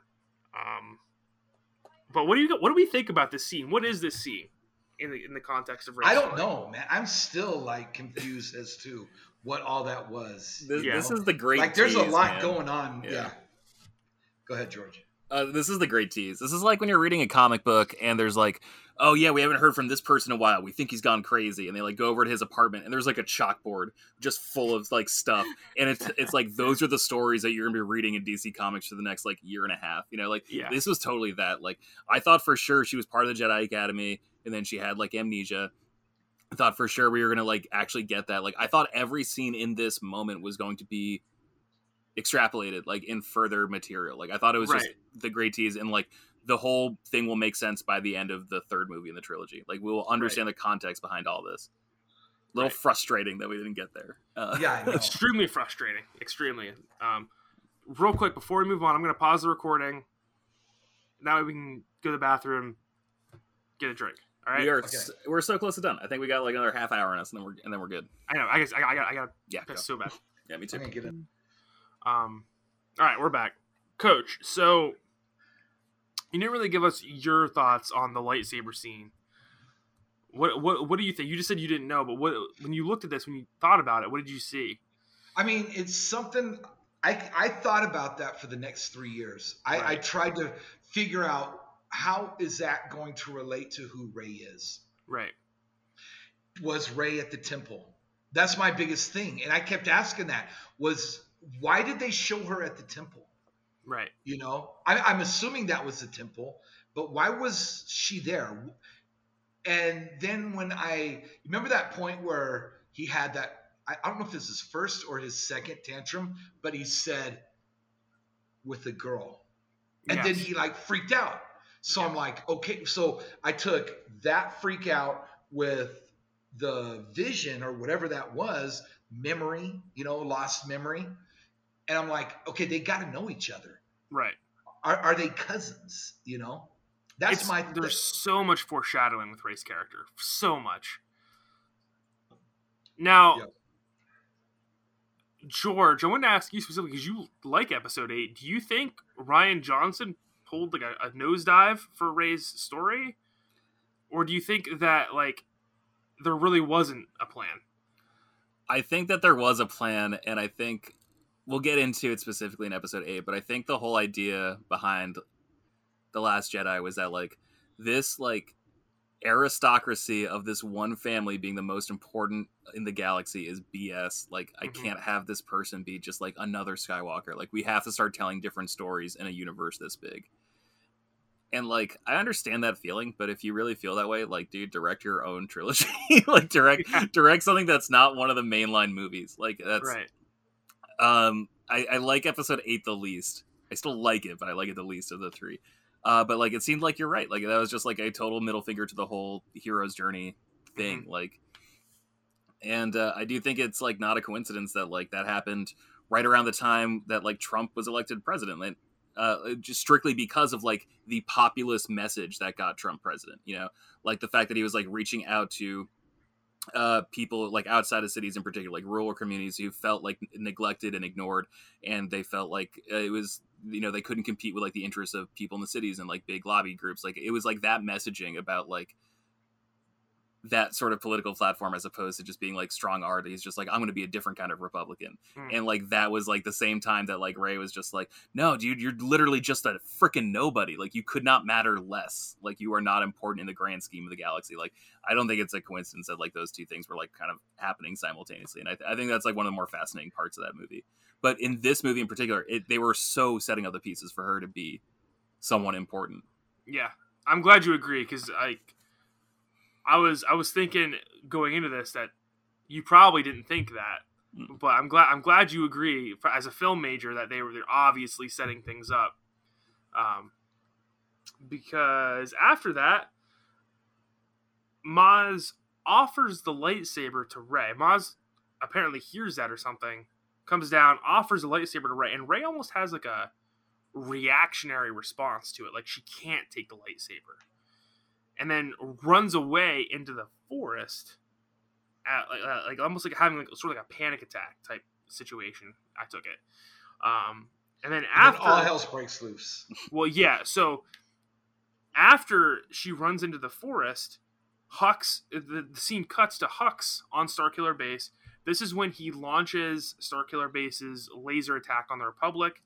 Um, in a scene that, in my opinion, falls very short of the emotional response that they probably went for. When I watched that scene, I'm like, okay, there's a, a bunch of planets we don't know with a bunch of people we don't care about. Yeah, it had no meaning. Um, yeah. Okay, the Republic's gone. We haven't even seen the Republic. Uh, well, again, also, it, this is like the ninth war crime that they've committed at this point. Yeah. And, like, I'm very anti-war crime. I'm not condoning th- what they did, but also there was just no weight to what they did. Besides, like, yeah. look at them be horrible and kill seven planets at once. Um, yeah, but and, and, it was the opposite effect of when um Alderaan. You know yeah. the death. Yeah, exactly.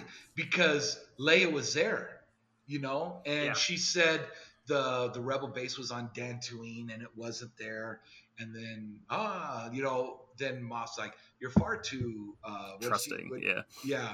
So then they took it out, and then it had meaning, right? Because even uh, Obi Wan felt it, yeah, and he's going million miles an hour, right, in the yeah. Millennium Falcon.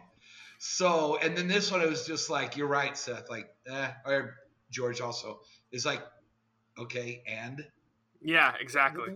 Terrible, but yeah. like, eh, you know.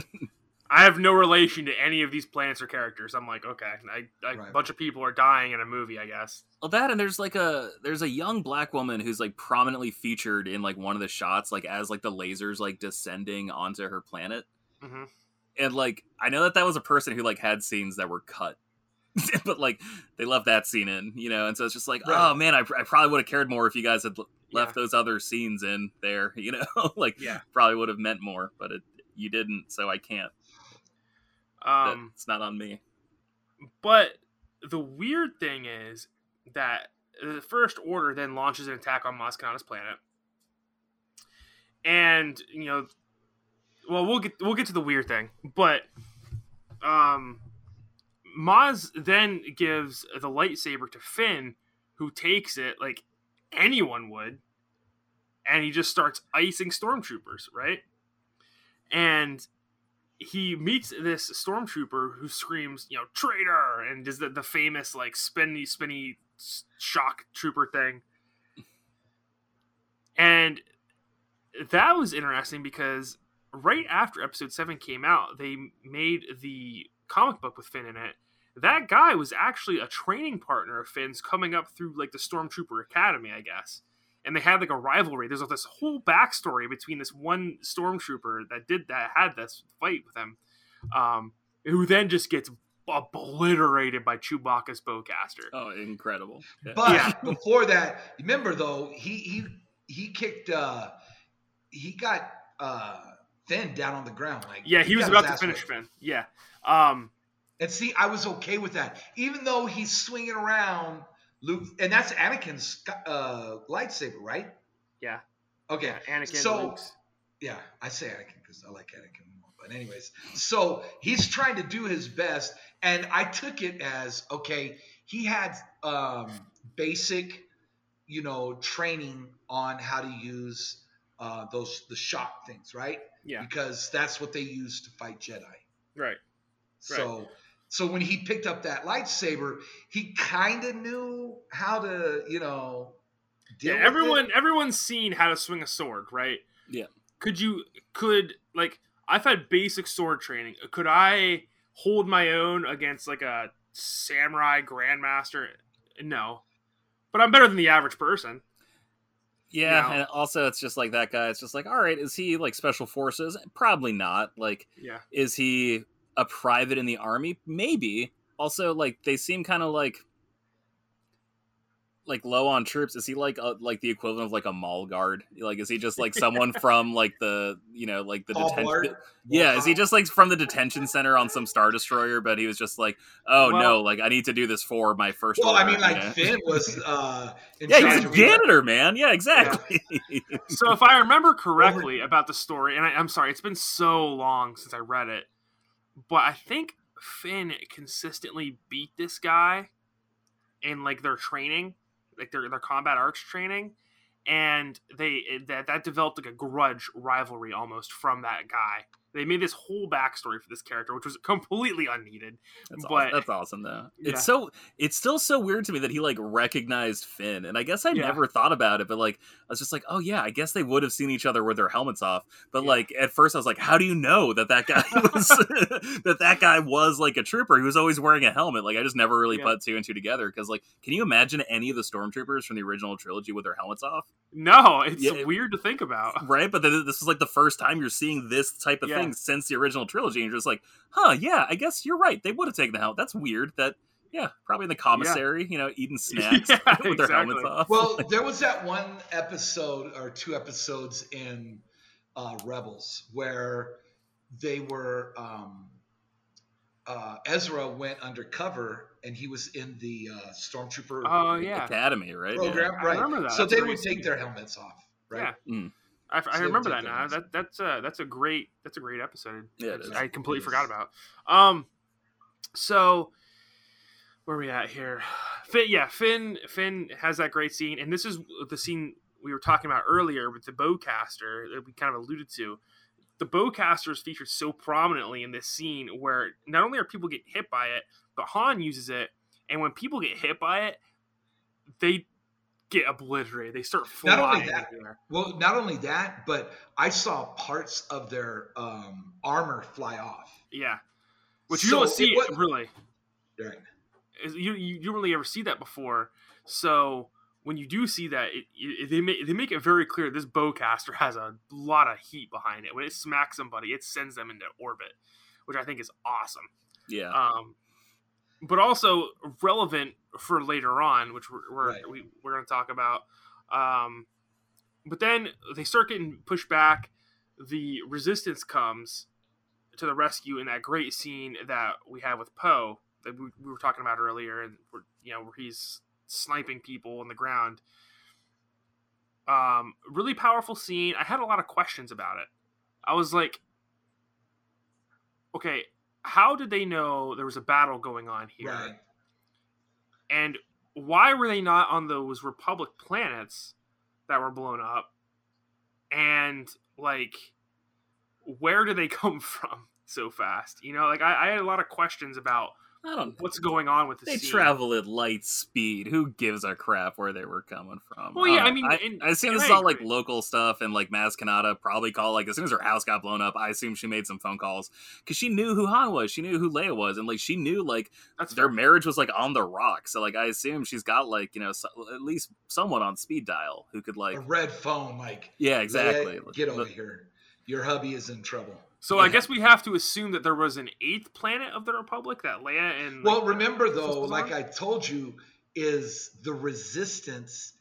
Okay. Is is not really part. It is part of the Republic, but they're just like, yeah, you guys do whatever you want. Like.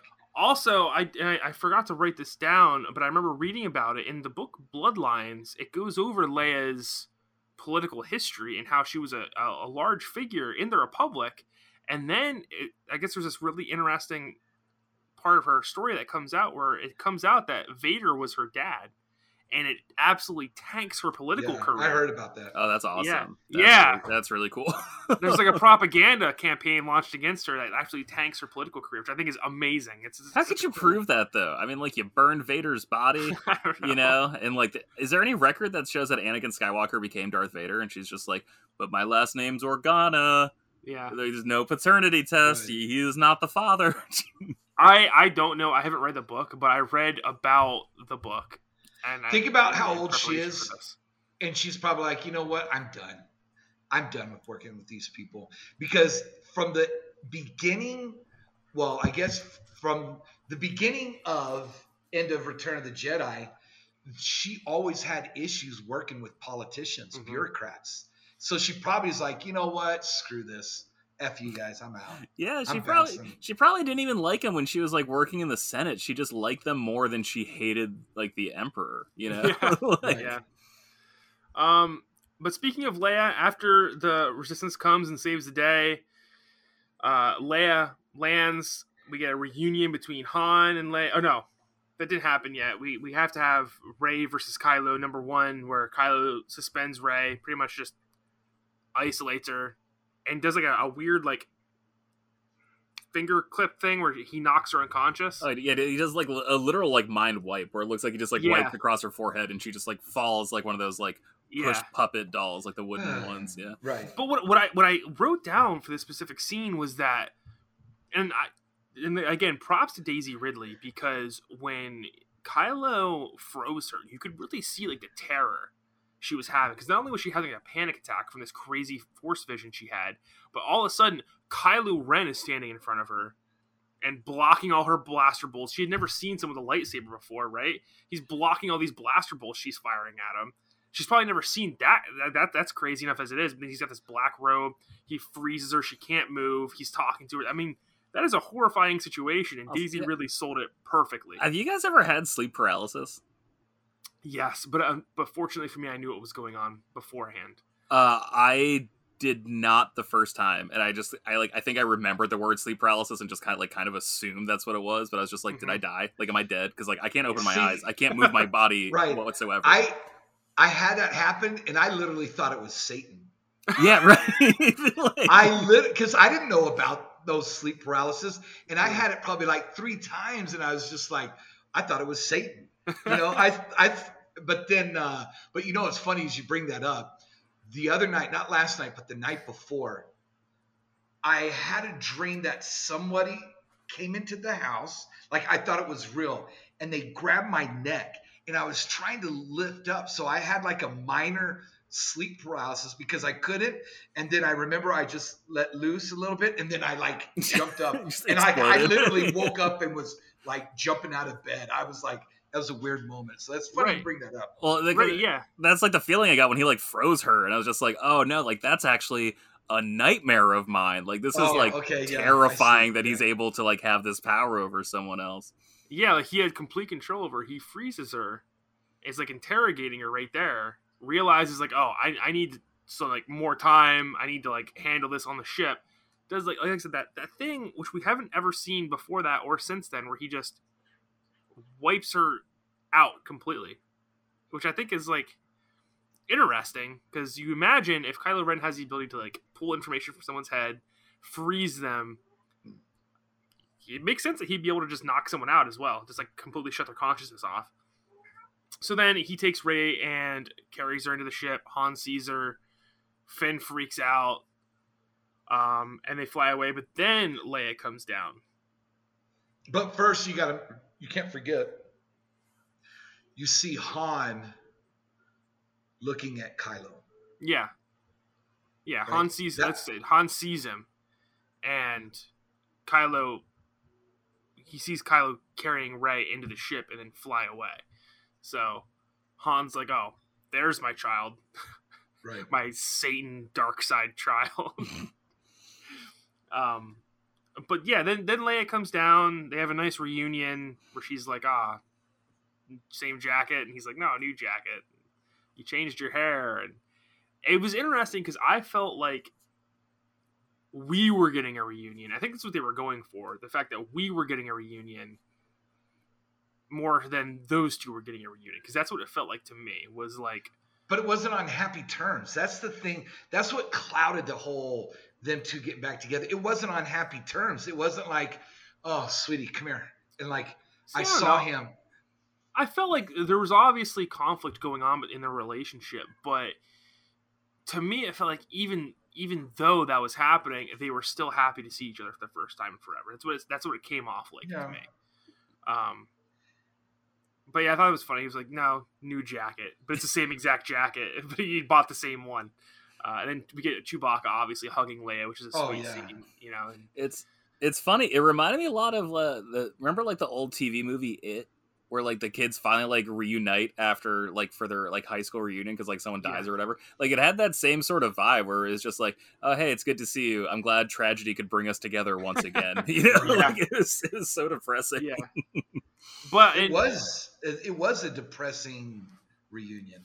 But to to be fair, the scenes where Han and Leia are together, to me, it felt like they didn't skip a beat. Like their characters just came back together so good where they're you know later in the movie they're going through the plans and Leia's like, "Don't say," or Han's like, "I'm trying my best" or whatever. I forget what he exactly says, and, and Leia's like, "When did that ever help?" And don't say the Death Star. I'm like.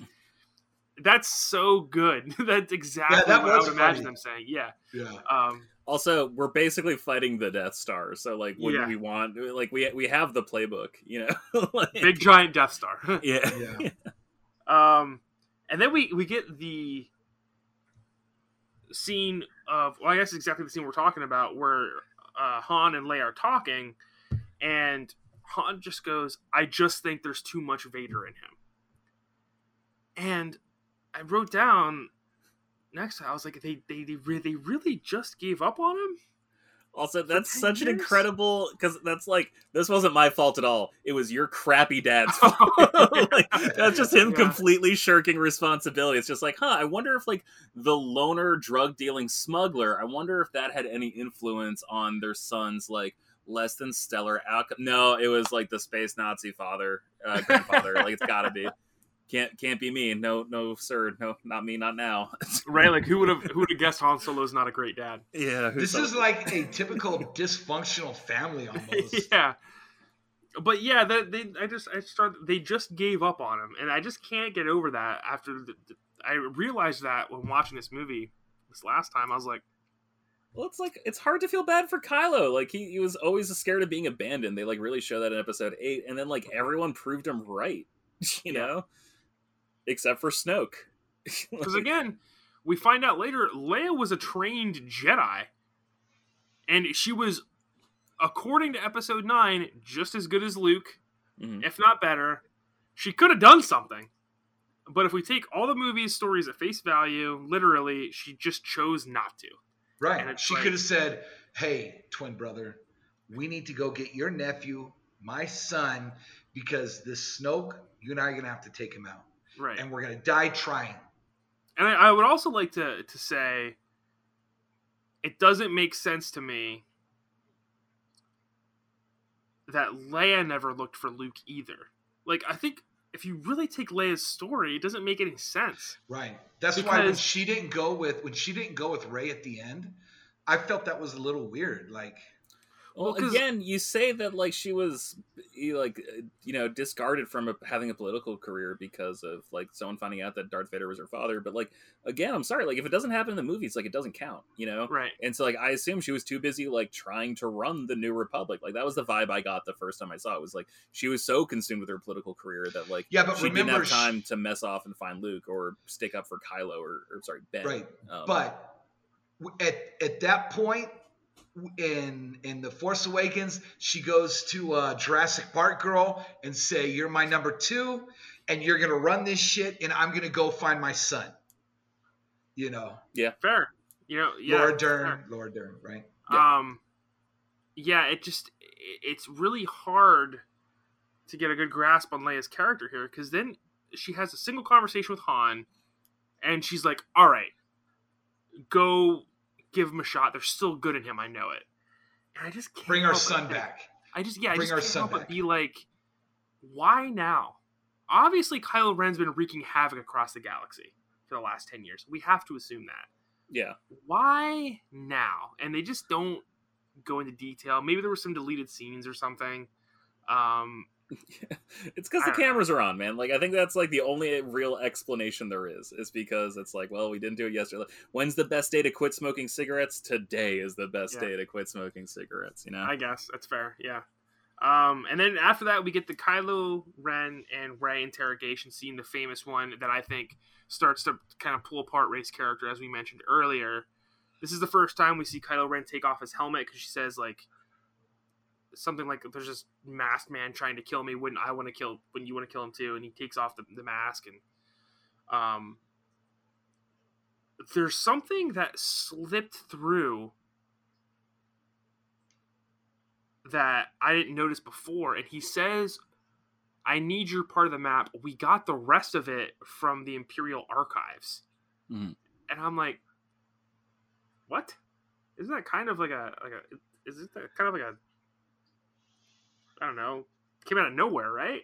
they, they just have the rest of Luke Skywalker's map from the Imperial I don't remember him saying that, so I have to go back and look at that. Well, they do because yeah. they they had like an incomplete map before. Like they had the map of the galaxy or like part of the galaxy where he was in, but yeah. like not like the specific path where he was. Like the yeah, so I'm sorry, the uh, like, the resistance. Um well, no, R two D two I thought was the only one that had, had it, yeah. the final piece. So he was looking for the map that Rey had seen, but it seems like he would already had that part of the map. Not super clear. I will give you that. Yeah. Um, I think this part's really interesting though because of like what the mask means, and so like Vader was like imprisoned by his mask. Like that was like a monument right. to all of his shame. Like that was right. he was like this beautiful, arrogant person, right? And then like his arrogance is like what cost him like his physicality. Like you know, he went from being he went from looking like Hayden Christensen to looking like a computer mouse, you know.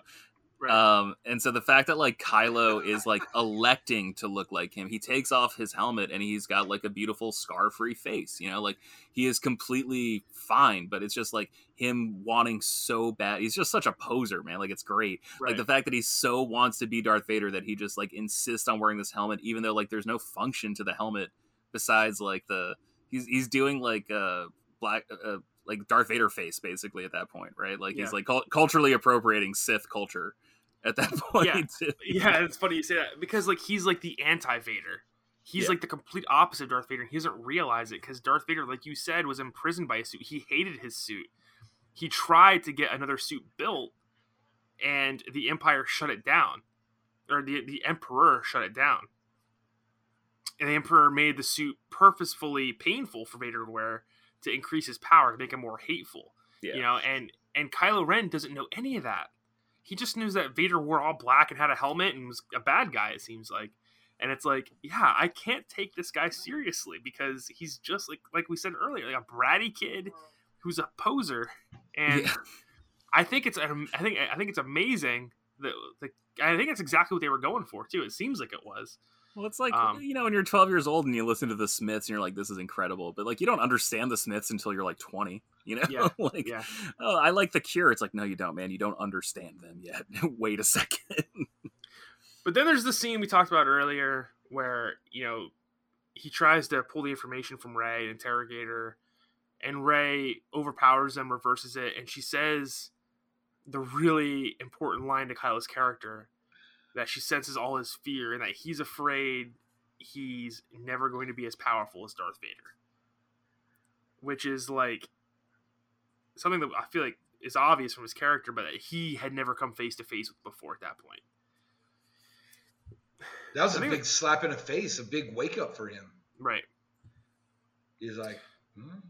Also super meta again you know scared that like this villain's not going to be as iconic as darth vader. And like mm-hmm. it, no one ever was. I'm sorry. Darth vader is like one of the most iconic if not straight up the most iconic villain of all time. Like no one's going to compete with him. I'm sorry. Um, anybody can see a silhouette of vader and know exactly who it is. They, they can, he, they can hear a picture of darth vader you know yes. like that's how pronounced he is. And, and like in the public self uh, subconscious like he's just there at all times yes and so like yeah dude you were never going to be as as powerful as Darth Vader. I'm sorry, you were never going to have the cultural impact that Darth Vader was. Um, and so that's right. another like I think metatextual line, which I think is just like awesome, but also frustrating. I, I don't know really how to feel about it. yeah. Um. Like I said, I have a, I have a lot of problems with this scene. I think it, it breaks down not only Rey's character. I think it breaks down Kylo's character.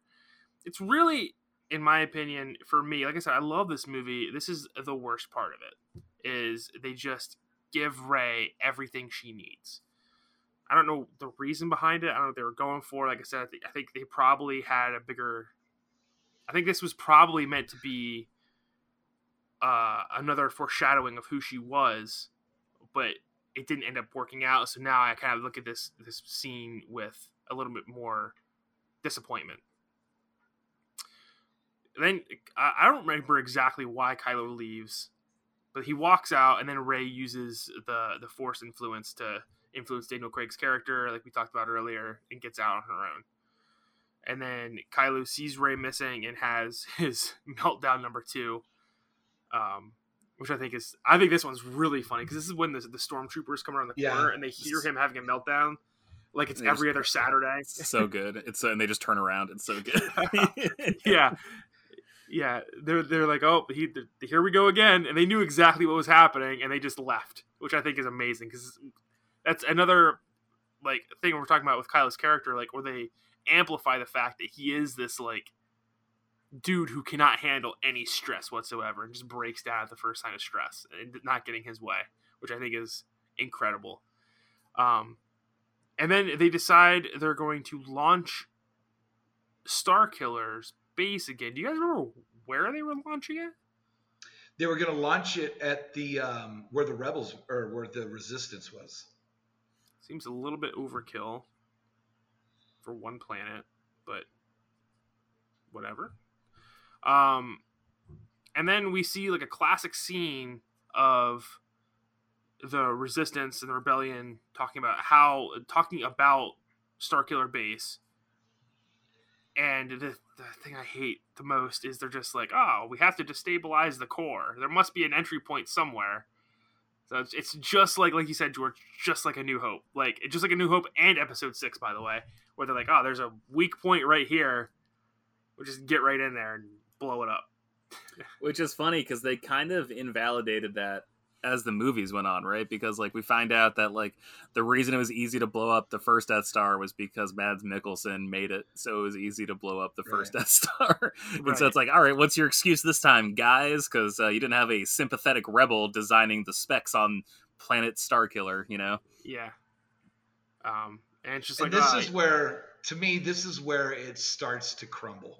Yeah. And the fact that okay, it just it the pieces fit too perfect, you know. Yeah. So, um, because yeah, then Finn starts talking about the the shields and um, and then they, they create this plan to destabilize the core, but there's either way the resistance moves out and Han and Leia get one last kind of like bittersweet moment together, and then they start enacting the plan to rescue Rey and blow up Starkiller Base before it gets this last shot off and kills a whole bunch more people. Classic kind of heroics. And there's this really weird scene where Han's like, I'm gonna just gonna jump through their shields at light speed. And Finn's like, You can do that? And Han's like, I never asked that question until after I've done it. it's like well, I mean, he he didn't do something dissimilar earlier in the movie, right? Like, didn't they light speed out of like the big ship they were in with like the weird monsters? Like, didn't they go through the door? Like, they didn't like blast a hole in it first, right? Like, they literally light sped through the door. Yes.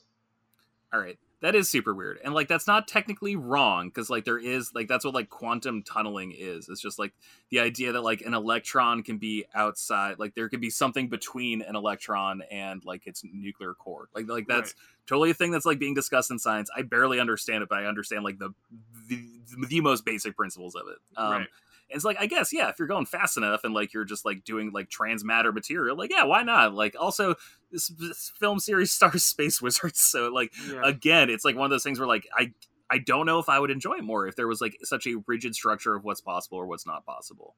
But this is like the closest I can get to being like it's getting a little ridiculous. Yeah.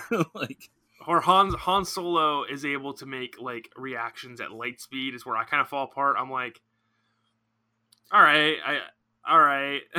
Maybe when you were younger, definitely yeah. not now. Maybe yeah. Anakin, but not. I, I, would I would stretch for that too, but yeah. either way, they land, they crash land on uh, Starkiller Base, and we have this amazing scene where like they're trying to figure out a way and Finn's like, use the force. Yeah. He's like, that's not how it works. that's not how the force works. And then they, we find out that Finn was in sanitation. He wasn't like this this badass trooper that we kind of all assumed at this point he he was, or at least I did. I assumed he was like this highly trained like special ops soldier. No, I'm just a janitor.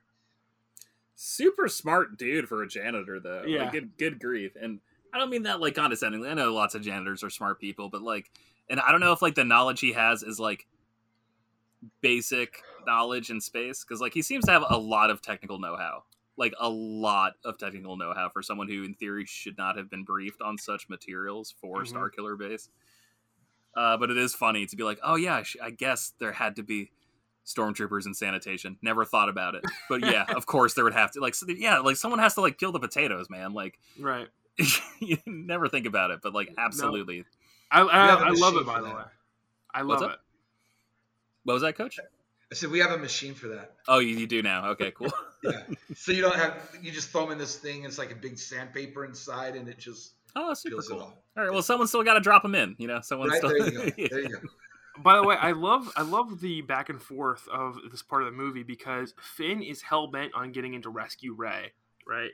And this whole time, Rey's like, actually, I'm just gonna walk out of here on my own. I'm I'm, I'm doing pretty good on my own, you know. Um, and then they end up getting inside the base where they find Captain Phasma once again. And she's just kind of like, she's just there and she just gets beat up, activates the shields and throws them in, gets thrown into a trash compactor, I guess. That's where I was just like, yeah, that, that part was.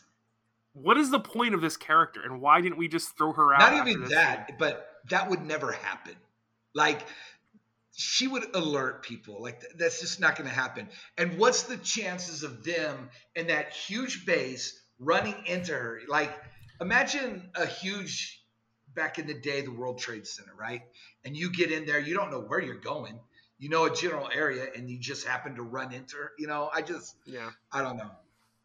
It, yeah, it, and it, you gotta remember like this is this is a planet sized base too right I don't really know if the base encompasses the whole planet, but we can assume that it's, extremely large. That's right. not that's not fair though. I mean, like I guess it's like kind of inconsequential, you know, but like what are the odds that when escaping Naboo that the ship would crash land near Mos Espa, which is where Anakin Skywalker was? Like what are the chances, you know, sure. like I, I, like you can just do that for so much stuff that I feel like it's That's not fair. fair to do it here. Yeah, well, right. but the thing is is like but she being so high up, she's not just going to be like okay, I surrender. I'll go ahead and turn it off. Yeah. She would never do that. Someone that high up would not do that. I kind I of agree. I think it's a, it's a, it's a weird scene and it, it's it's I really hate Captain Phasma's character. I really do. I hate that character, and I I think it's it's it's because of stuff like this where it's like she doesn't do anything over three movies, besides like is just there kind of. And I I, I thought she died like three times throughout these movies, and she just keeps coming Was she back. in the third and, one? No. Yeah. No. She's, is she not? No. Because you remember her eye, you could see her eye in the second one. Oh yeah, yeah. yeah. Okay, you're right. You're right. Yeah, because I, I, was thinking the battle with Finn happened in the third one, but it does happen in the second one. Um, yeah, she just keeps coming back. I hate Phasma's character. Um, but then we, we, we kind of move into the end of the movie, right? Because right after this is when Han and Kylo have their confrontation. Something that I think can be taken multiple ways when they they, they meet up. Because and I don't know. I don't. I wish I would have gotten this, the authentic experience, but I had this part spoiled for me. Did Did you guys get spoiled? One of my students, yeah, one of my students said it. I was like, "Are you freaking kidding me? I'm gonna go see it today." Yeah. So yeah, I was I got for this. I got mugged like two weeks before this movie came out, and I was just in like such a weird place mentally that like I didn't connect to anything. Oh really? And so I got mugged in San Francisco, yeah. And so like I didn't engage with like literally anything. And then this was like the first time I like took myself out like by myself since I got mugged was to yeah. like go see this movie. But like I think I went at, at, like a matinee, like I like blew off classes that day if I even had any, or like I think my semester had just ended. Like it was some timing where like I was able to do this. I had just moved apartments, and uh, I just like took myself to see it. So I had nothing spoiled for me. But also That's like, great. but also you definitely got the vibe as soon you're just like oh this is not going to end well and then like i remembered everything that like harrison ford had said about episode six and i was like oh no like yeah, so in my opinion, every time I watch this, I, I get the feeling that Kylo Ren wasn't lying when he was talking to Han Solo, where he was like, I, I feel myself being torn apart. You know what I'm saying? Like it, it, does seem like there's a lot of conflict within Kylo Ren. I think they they give you that throughout the movies where it's like he's pretending to be someone he's not. He feels he has to be someone he's not. And that really deep down we, we have this vulnerable guy who's just looking for like a mentor and a place to belong is how I, I, I view it. And his dad let him down, his mom let him down, Luke Skywalker let him down, everyone's let him down. So he kind of find found his way here, and now he's faced with Han Solo, and he's been told forever that he needs to let go of his attachments, and you know Han Solo's his dad, and he feels hurt by him, and so he ices Han Solo, and probably doesn't feel any better afterwards. You know, that's that's that's kind of how I viewed it. Well, yeah, for me, it's like it emotionally, it didn't do anything for me. Like we we didn't see anything with Han and Ben. You know? So like when he killed him, it was like, okay, that's that's the feeling I got was like, okay, that happened. But it wasn't like the feeling we got when Vader said, Luke, I'm your father, right? Because we had this tension between the two, you know, a little bit in the first movie and then in an Empire, right? Right. There wasn't that same feeling when um when Kylo got him, you know.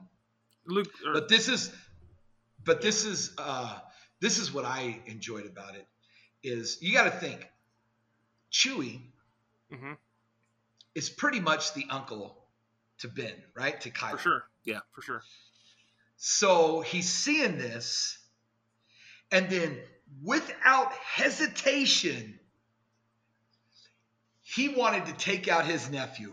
Blast him. Like, like he wanted to end his life right there. And, you know, I mean, when I look back on it, I'm like, I, I would not be surprised if if Han told Luke or Han told Chewie to change Ben's diaper, right? Like right. they had that interaction. Like sure. Ben was probably crawling all over uh, Chewie and stuff like that. So Chewie loved Ben.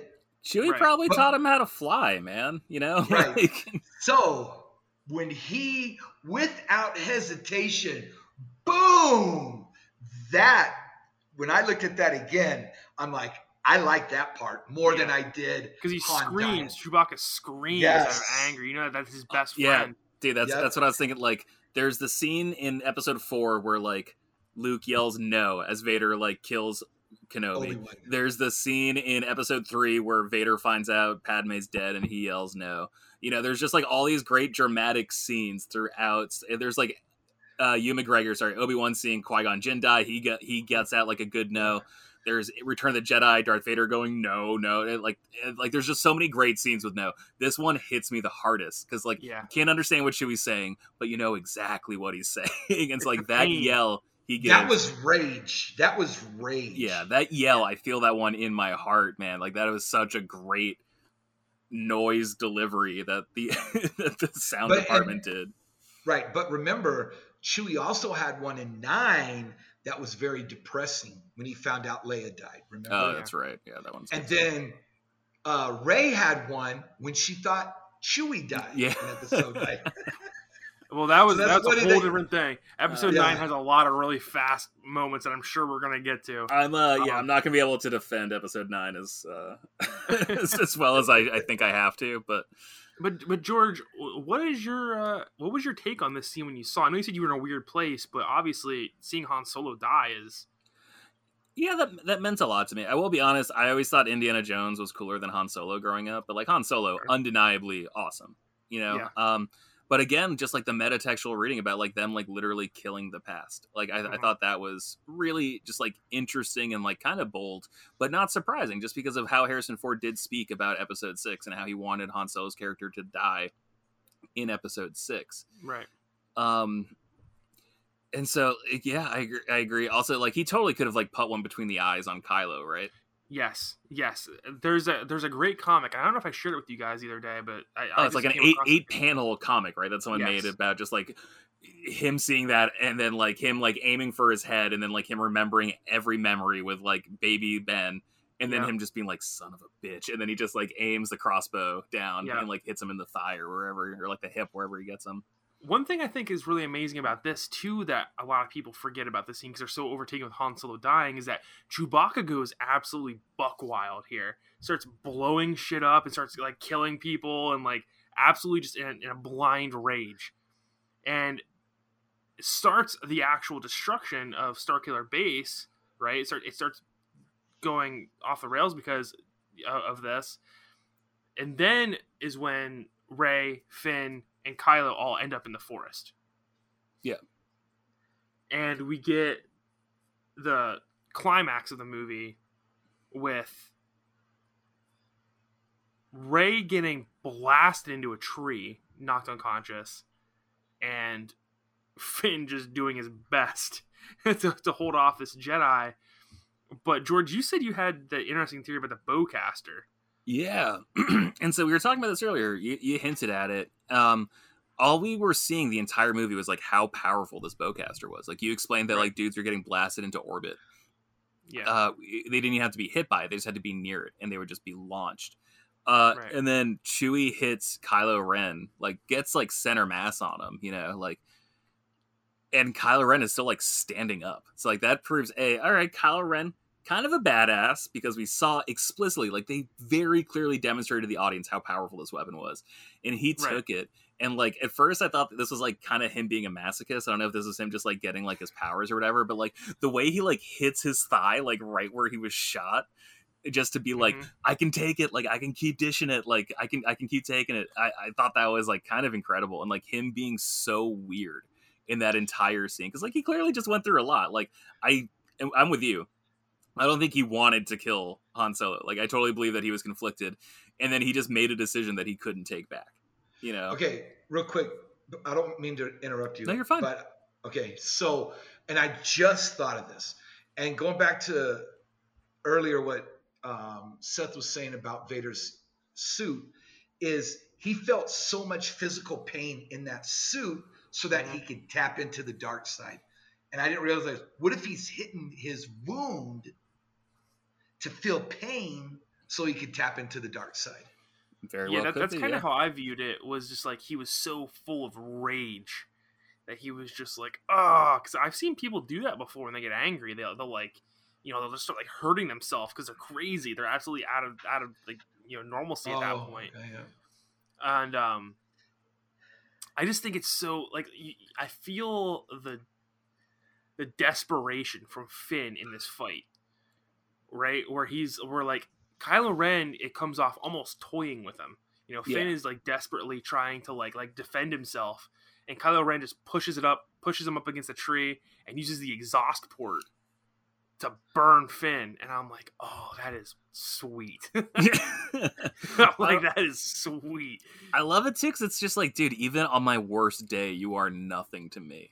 You know, like yes. I just got shot in the leg. I just killed my dad. I got like a lot going on mentally right now. Um, you're just here, and I don't even care. I don't even notice you. Like it's it's so good.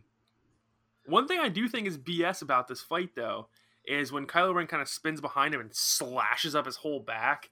Finn somehow survives that, I'm like, all right, JJ, you've seen, you've obviously seen Star Wars before. This is not how like lightsabers are supposed to work. Well, it looks surface. You know? It looked like a surface scratch. Like I don't, I don't know. Like I don't think he like really got him. Like again, I think he was toying with him. Like he didn't cut I mean, him in I half. do too. Whatever. Darth Maul was cut in half and he came back. Like what, whatever, man. like, True. True. He was. Darth Vader had both of his legs cut off and like both of his arms cut off and was like left in like a pool of lava. So like I don't know. I'm willing to forgive. Like if I don't see organs organs, you know, like I'm like, all right, yeah. like that's fine. Okay, that's that's a good point. I like that point. That is that is fair. You you bring up a lot of counterpoints to my single argument. Is this the first? By the way, is this the first movie we don't see someone with their limb chopped off in? There's a lot of limbs chopped off in Star Wars. Yeah, not in the first one. In episode four? No, in episode oh, four, right. in the bar. No, in the bar, Ponda Baba gets his oh, arm yeah, chopped yeah, off. Yep. Yeah. yeah. I don't think anyone gets their limb chopped off in episode seven. That's crazy. I never thought about that before. Uh, I'll be honest. But then I, we not, this, I did not rewatch it this week. Uh, so I I'm I rewatched it like two weeks ago with my dad, and so I'm like, oh, that's, that's early enough. Uh, but I will rewatch it soon and, and look for that. Um, But no, I think it's awesome. Um, I, I want to talk about the next part. So like Finn gets like knocked out, yes. and uh, Kylo sees like this artifact, right, of like Vader. You know, like this was like before he was Vader's like lightsaber, yes. and he tries to pull for it, but like the lightsaber is not coming. And then all of a sudden the lightsaber starts moving, and it runs past him, and it's being called to Rey, and Rey is able to like outpower right. Kylo to grab it. And like, correct me if I'm wrong. This is like the first time we get a piece of like original Star Wars music, like uh, from the original trilogy. Like this is like when the theme, like the dun, like when Luke's like staring at the sunset, right? Like it's like that song. Yes, I believe this is like yes. the first time there's like a direct callback to the original trilogy, and like that moment just yes, it's also the first just cuts me in two. Like it just it, say, it wrecks me emotionally. It's also the first time we get the classic lightsaber sound. There, it, it, it's a different sound when Rey ignites it this time. It's, it's more of a classic lightsaber sound. Whereas before, when Finn had it and was just like using it, it was a different it was a different ignition sound. Oh, so you think that it's because Rey is a Force user that it's going to sound? It's going to have no, a little no, no. bit more kick. I don't I don't think that. I think that that was the intent by J.J. Abrams. Okay. When she grabbed it, like George said, the music hit, and we hit that we hit that nostalgic lightsaber blast. Wow. They obviously meant for that to be like a huge moment, and it was. Um, now, what did you guys think about the lightsaber seemingly having a mind of its own? um, I didn't read it that way. I didn't either. Okay, how'd you read it? Just as her being like more, I, I guess, like compelling. Worthy. Yeah. Yeah, I thought just she was more worthy of it. Which I guess, I guess you're right. Like, I guess at that point, like there, that does Im- like impart a little bit of agency on the lightsaber itself, where it's just like, yeah. you know, the last time I was really used, I just murdered a bunch of kids. Uh, so I kind of want to redeem myself, you know, like. Well, because they, they, they imply that earlier too, because Maz Kanata is like the lightsaber; it calls to you. Okay. Yeah, you're right. You're right. You're right. And we we never really got that impression of lightsabers before. It was always kind of well, the, these were just like, weapons built by the Jedi, but I guess the a more the, civilized weapon from a more civilized age. Yeah. Since then, they, they've expanded upon the kyber crystal, I guess, and, and kind of made it seem like the kyber crystals choose the wielders as well. So I guess it does make sense in the, in the overall lore of Star Wars. We we had just until this point never seen a lightsaber act that way. Um, and then we get after that what I think is a, an amazing lightsaber battle. I, by the way, I love the choreography in in this this fight. Coach, I agree. You're, you're shaking your head no. Why, well, why? okay, it was good, but I just I this is the part where is the biggest letdown, the second biggest letdown I, I mean, I agree plot wise, but the choreography. The fact that something... she outdueled him, I'm like, no, bro. He like, just no. got shot in the thigh Still, by someone matter, by a gun that can launch people into space. Like that's but the thing. Like she has never. No, I no, just, I'm sorry. I'm sorry. Conti- continue. She doesn't have the training. She doesn't have the training of the lightsaber of that. I mean, she has her her staff, right? That she she knows how to use. But I just I, I just don't see uh, a 50% healthy Kylo Ren lose to uh, a newbie. You know, no matter how mm-hmm. strong in the force she is. That was to me. That was just like, come on, man. If if you didn't want her to lose, have them at a standstill, and then have the um, the you know what should we call it divide right? Mm-hmm. like it did. But don't have her with she kicked his ass at the end. Like it wasn't even like they dueled and then once she felt it like she's holding it up here and then you know the force called her then she was unstoppable. Yeah so that is the that's the part of the fight i do have a problem with. Um, but i will say first off like i was saying i think the choreography in these new star wars lightsaber battles is amazing. It's, it's like very raw and emotional especially in this fight um, it's not super flashy like we saw in the prequels, but it's not super like legitimate like we saw. Yeah, it's not like technical, right? Like yes. there's no like technical expertise. Like you can't right. tell that someone's good with a lightsaber. You can just tell that they're stronger or weaker based yes. on like how reactionary they are or something. Like I yes. can't quite piece it together, but like you're absolutely right. In the original trilogy, George Lucas told them to wield lightsabers like they were extremely heavy broadswords. He wanted them to seem extremely heavy. Mm. And they used a lot of technique and it was more of a legitimate fighting style. In the prequels, obviously, he was going for a more flashy, spinny, and you know, you can like both of them. I, I, I like both of them, but the sequel lightsaber fights are my favorite because it's very much a a mixture of, of kind of the two, where it's like very emotional. The lightsaber fights are very emotional. You, you, can really feel the impact when they smack each other's blades. I really like that. Um, but I do agree with Coach. The moment when she like they're in like a, a lightsaber clash and she like closes her eyes and feels the force, and then it like like like gets a power up. I thought that was kind of lame. But I will say, to the other side though, Kylo Ren was injured, they did seem like they were trying to make it.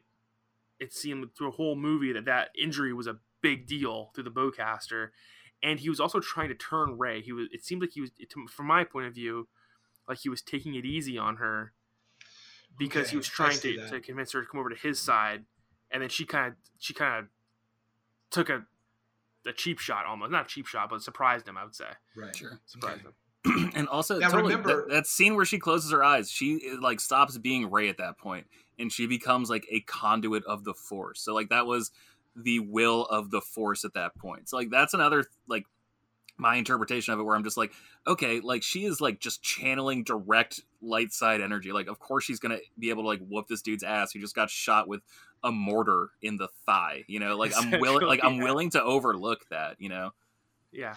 Remember in episode three at the beginning when um, Anakin defeats Dooku? Oh, right? just Dooku, hands, hands him his ass. Yeah. Dooku awesome. is a Sith Lord at that time. But from the moment in episode two when he cuts off his hand to that point, they fought multiple times. Mm-hmm. So, and Anakin failed those times. But then you know, that last time he just destroyed him. And that one that fight I thought was uh, one of my favorite fights. Um, yeah. Lightsabers, like, you know, he didn't have that moment where like, okay, I feel the force. He just he schooled him. He took that old man behind the back and ended it for him. Yeah, but again, like like Seth was talking about, like that feels like my technique is better than yours. Whereas like the fighting styles I feel like directly reflect the person more than like, oh, this is the school of Yoda, or like, oh, I was instructed right. by Mace Windu, who is the strongest lightsaber user of the Jedi Temple. You know, like it felt very like less like instructional and more reflective of the character who is bearing the lightsaber, which like I think is interesting. Yeah. Who said that? Someone made it in I don't know if it was uh if it was in one of the animated movies, but they made a comment.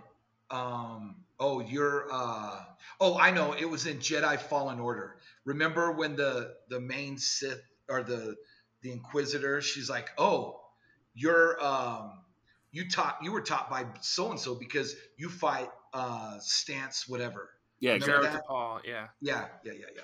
So when you said that, that that it clicks. Yeah. Yeah, and I, I like. I think I just I, I love the scene because it's in this really cool dark snowy forest and it's it's shot really well. The colors are really great. You can really feel the impact of the lightsabers. And Rey does beat Kylo Ren albeit a weakened Kylo Ren um that was trying to convert her instead of kill her. But then we, we, we kind of are left up to interpretation for the next, like you said, coach, three years for until the last Jedi. Um, and then we we kind of just get the ending where Rey comes down, and I think I do think this scene is very bad and weird. Rey comes Which back one? down to the planet that Leia was on, the, the rebellion base. Yep. Gets out and hugs Leia. Yes. And if you think about it, that scene makes absolutely no sense in the context exactly. of the plot because she exactly. had not even met Leia at that point. Sure, it doesn't make sense plot wise, but like again, this is like as the audience member, like it makes perfect sense to us.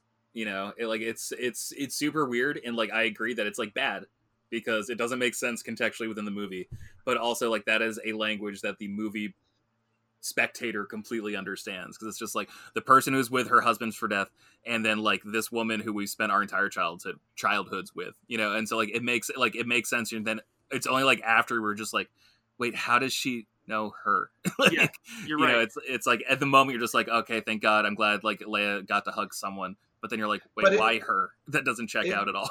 Right. And the thing is is it wasn't just a hug like you know it was a hug like she was a family member. Exactly. And, and that sticks to me. It sticks to me to this day when I watch that scene.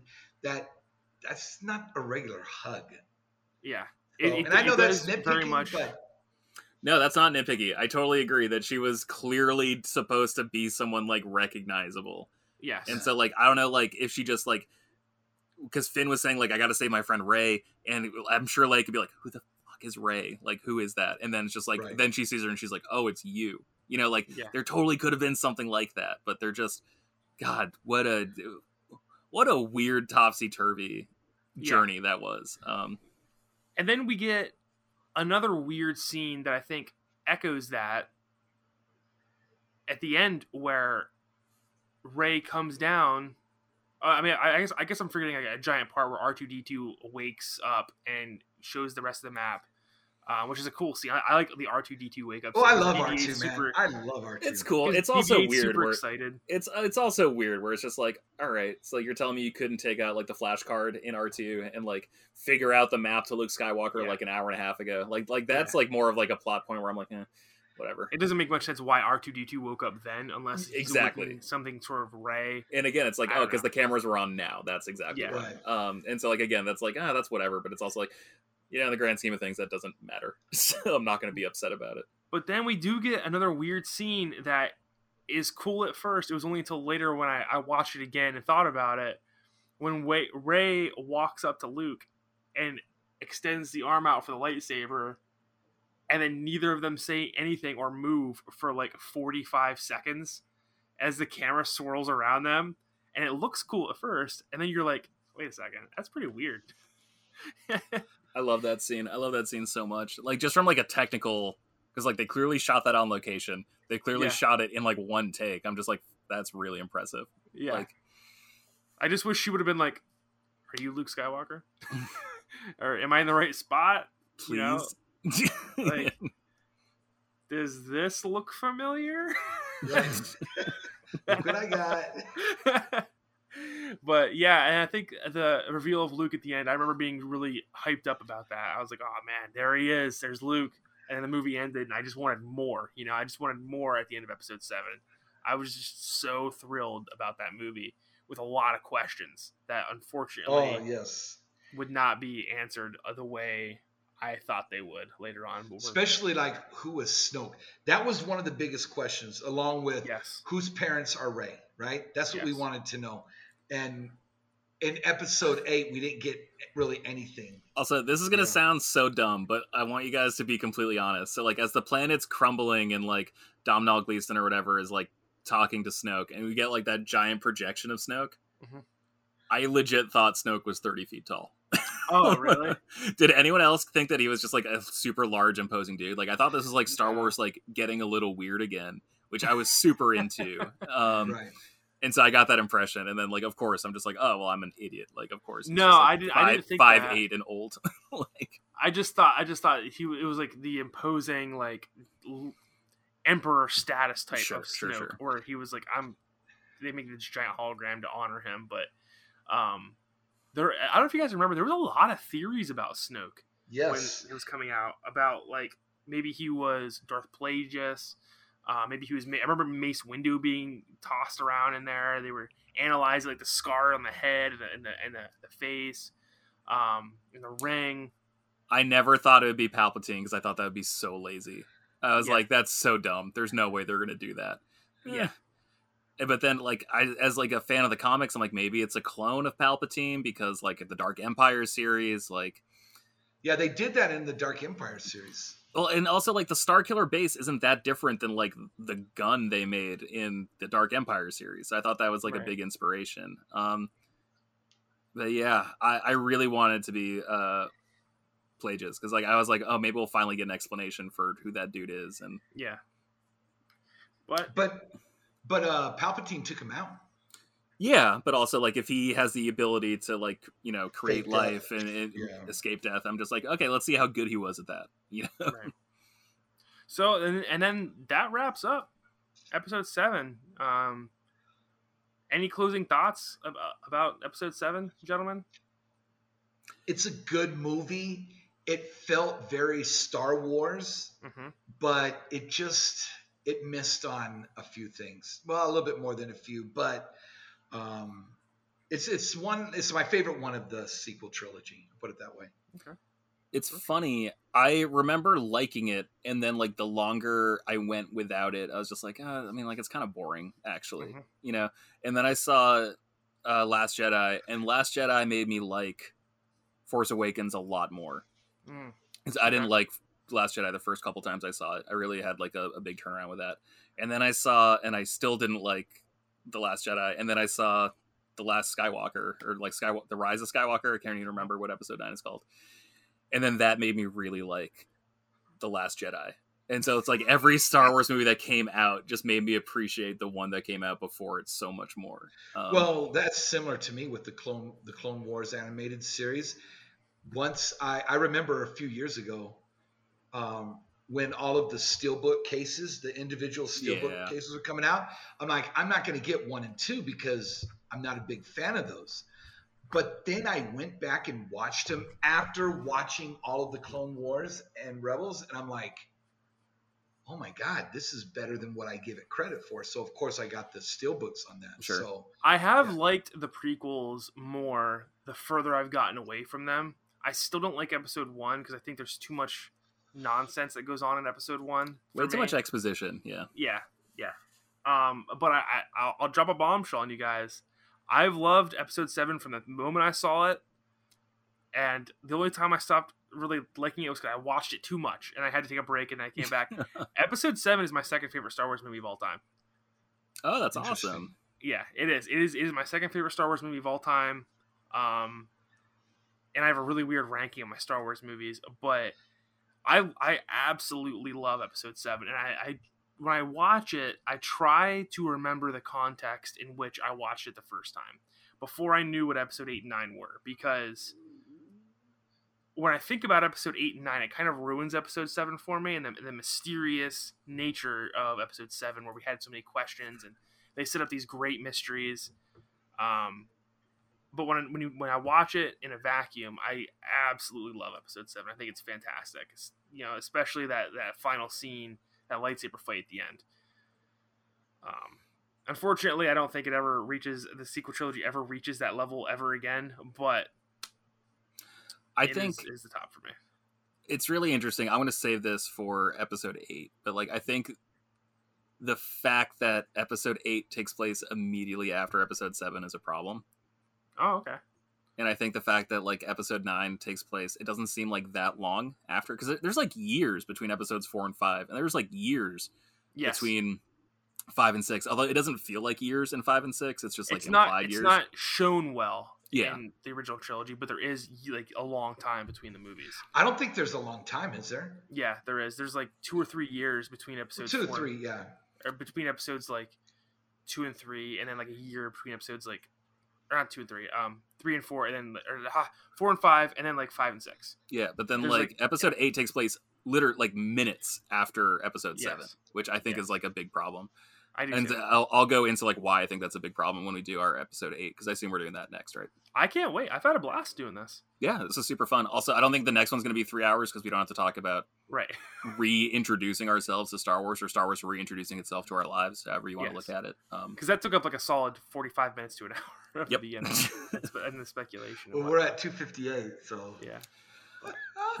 I hope you guys enjoyed. Uh, oh, I loved every second of it, brother. Yeah, I loved it too. This was great. And we will reconvene uh, for episode eight. I hope the audience members, you guys listen to, I hope you enjoyed the more of an open, aired conversation around episode seven that wasn't full of rage and more of honest discussion. That's why I'm, i was kind of looking for with the sequel trilogy. Um, it's more honest discussion about Star Wars, man, because there's just not enough of it. It's always just one side or the other and fighting constantly, and it's not it's not enough to be a Star Wars fan. You have to be a fan of a certain special part of Star Wars nowadays. Right. So I think if they, real quick before we end, if they were to do an animated series similar to Clone Wars, but in this time area, I think it would do a lot of justice. It would help fix a lot, I think. Well, there's a lot of rumors. I don't love the Clone Wars cartoon. And like I don't think I've even finished it just because there was like episodes that Netflix added and then there was episodes that Disney added. And it's like I don't know what I've seen and what I haven't seen. Mm-hmm. But I will say that that stuff definitely made me appreciate the prequels more. Right. And so Same I think here. if there's like more like sort of like world building between episode seven and eight and then eight and nine like i think that would actually go a long way towards like winning people over because i think the clone wars eventually won people over on the prequels yes i think so too and there's a lot of rumors from really reputable sources that say the next season of mandalorian is going to be a time skip into the sequel trilogy and that we're going to see Rey back as a jedi well if you think about it the yeah. mandalorian I'm in, I'm in. is yeah, the mandalorian is like a year before uh, the the the uh, Force Awakens. It's like really close. I thought I it was like so. 20 years before the Force Awakens. Is like, it? I thought Force Awakens was like 25 years after Return of the Jedi, and then the Mandalorian was like five years after. Okay, Return no, I'm sorry. So Battle of Jakku is it's. I think it's. I think that's it. That's the Boba Fett is like a year after the Battle of Jakku. I think. Yeah. Okay yeah, so that's where. All right, gentlemen, I'm gonna stop recording before we start rambling on about the Mandalorian and rumors and speculation. So I'm sure we'll get there at some point. Thank you guys for joining me. I really enjoyed this. I appreciate you sitting down for three hours. Um, and we will do this again for episode eight. Hell yeah. Peace.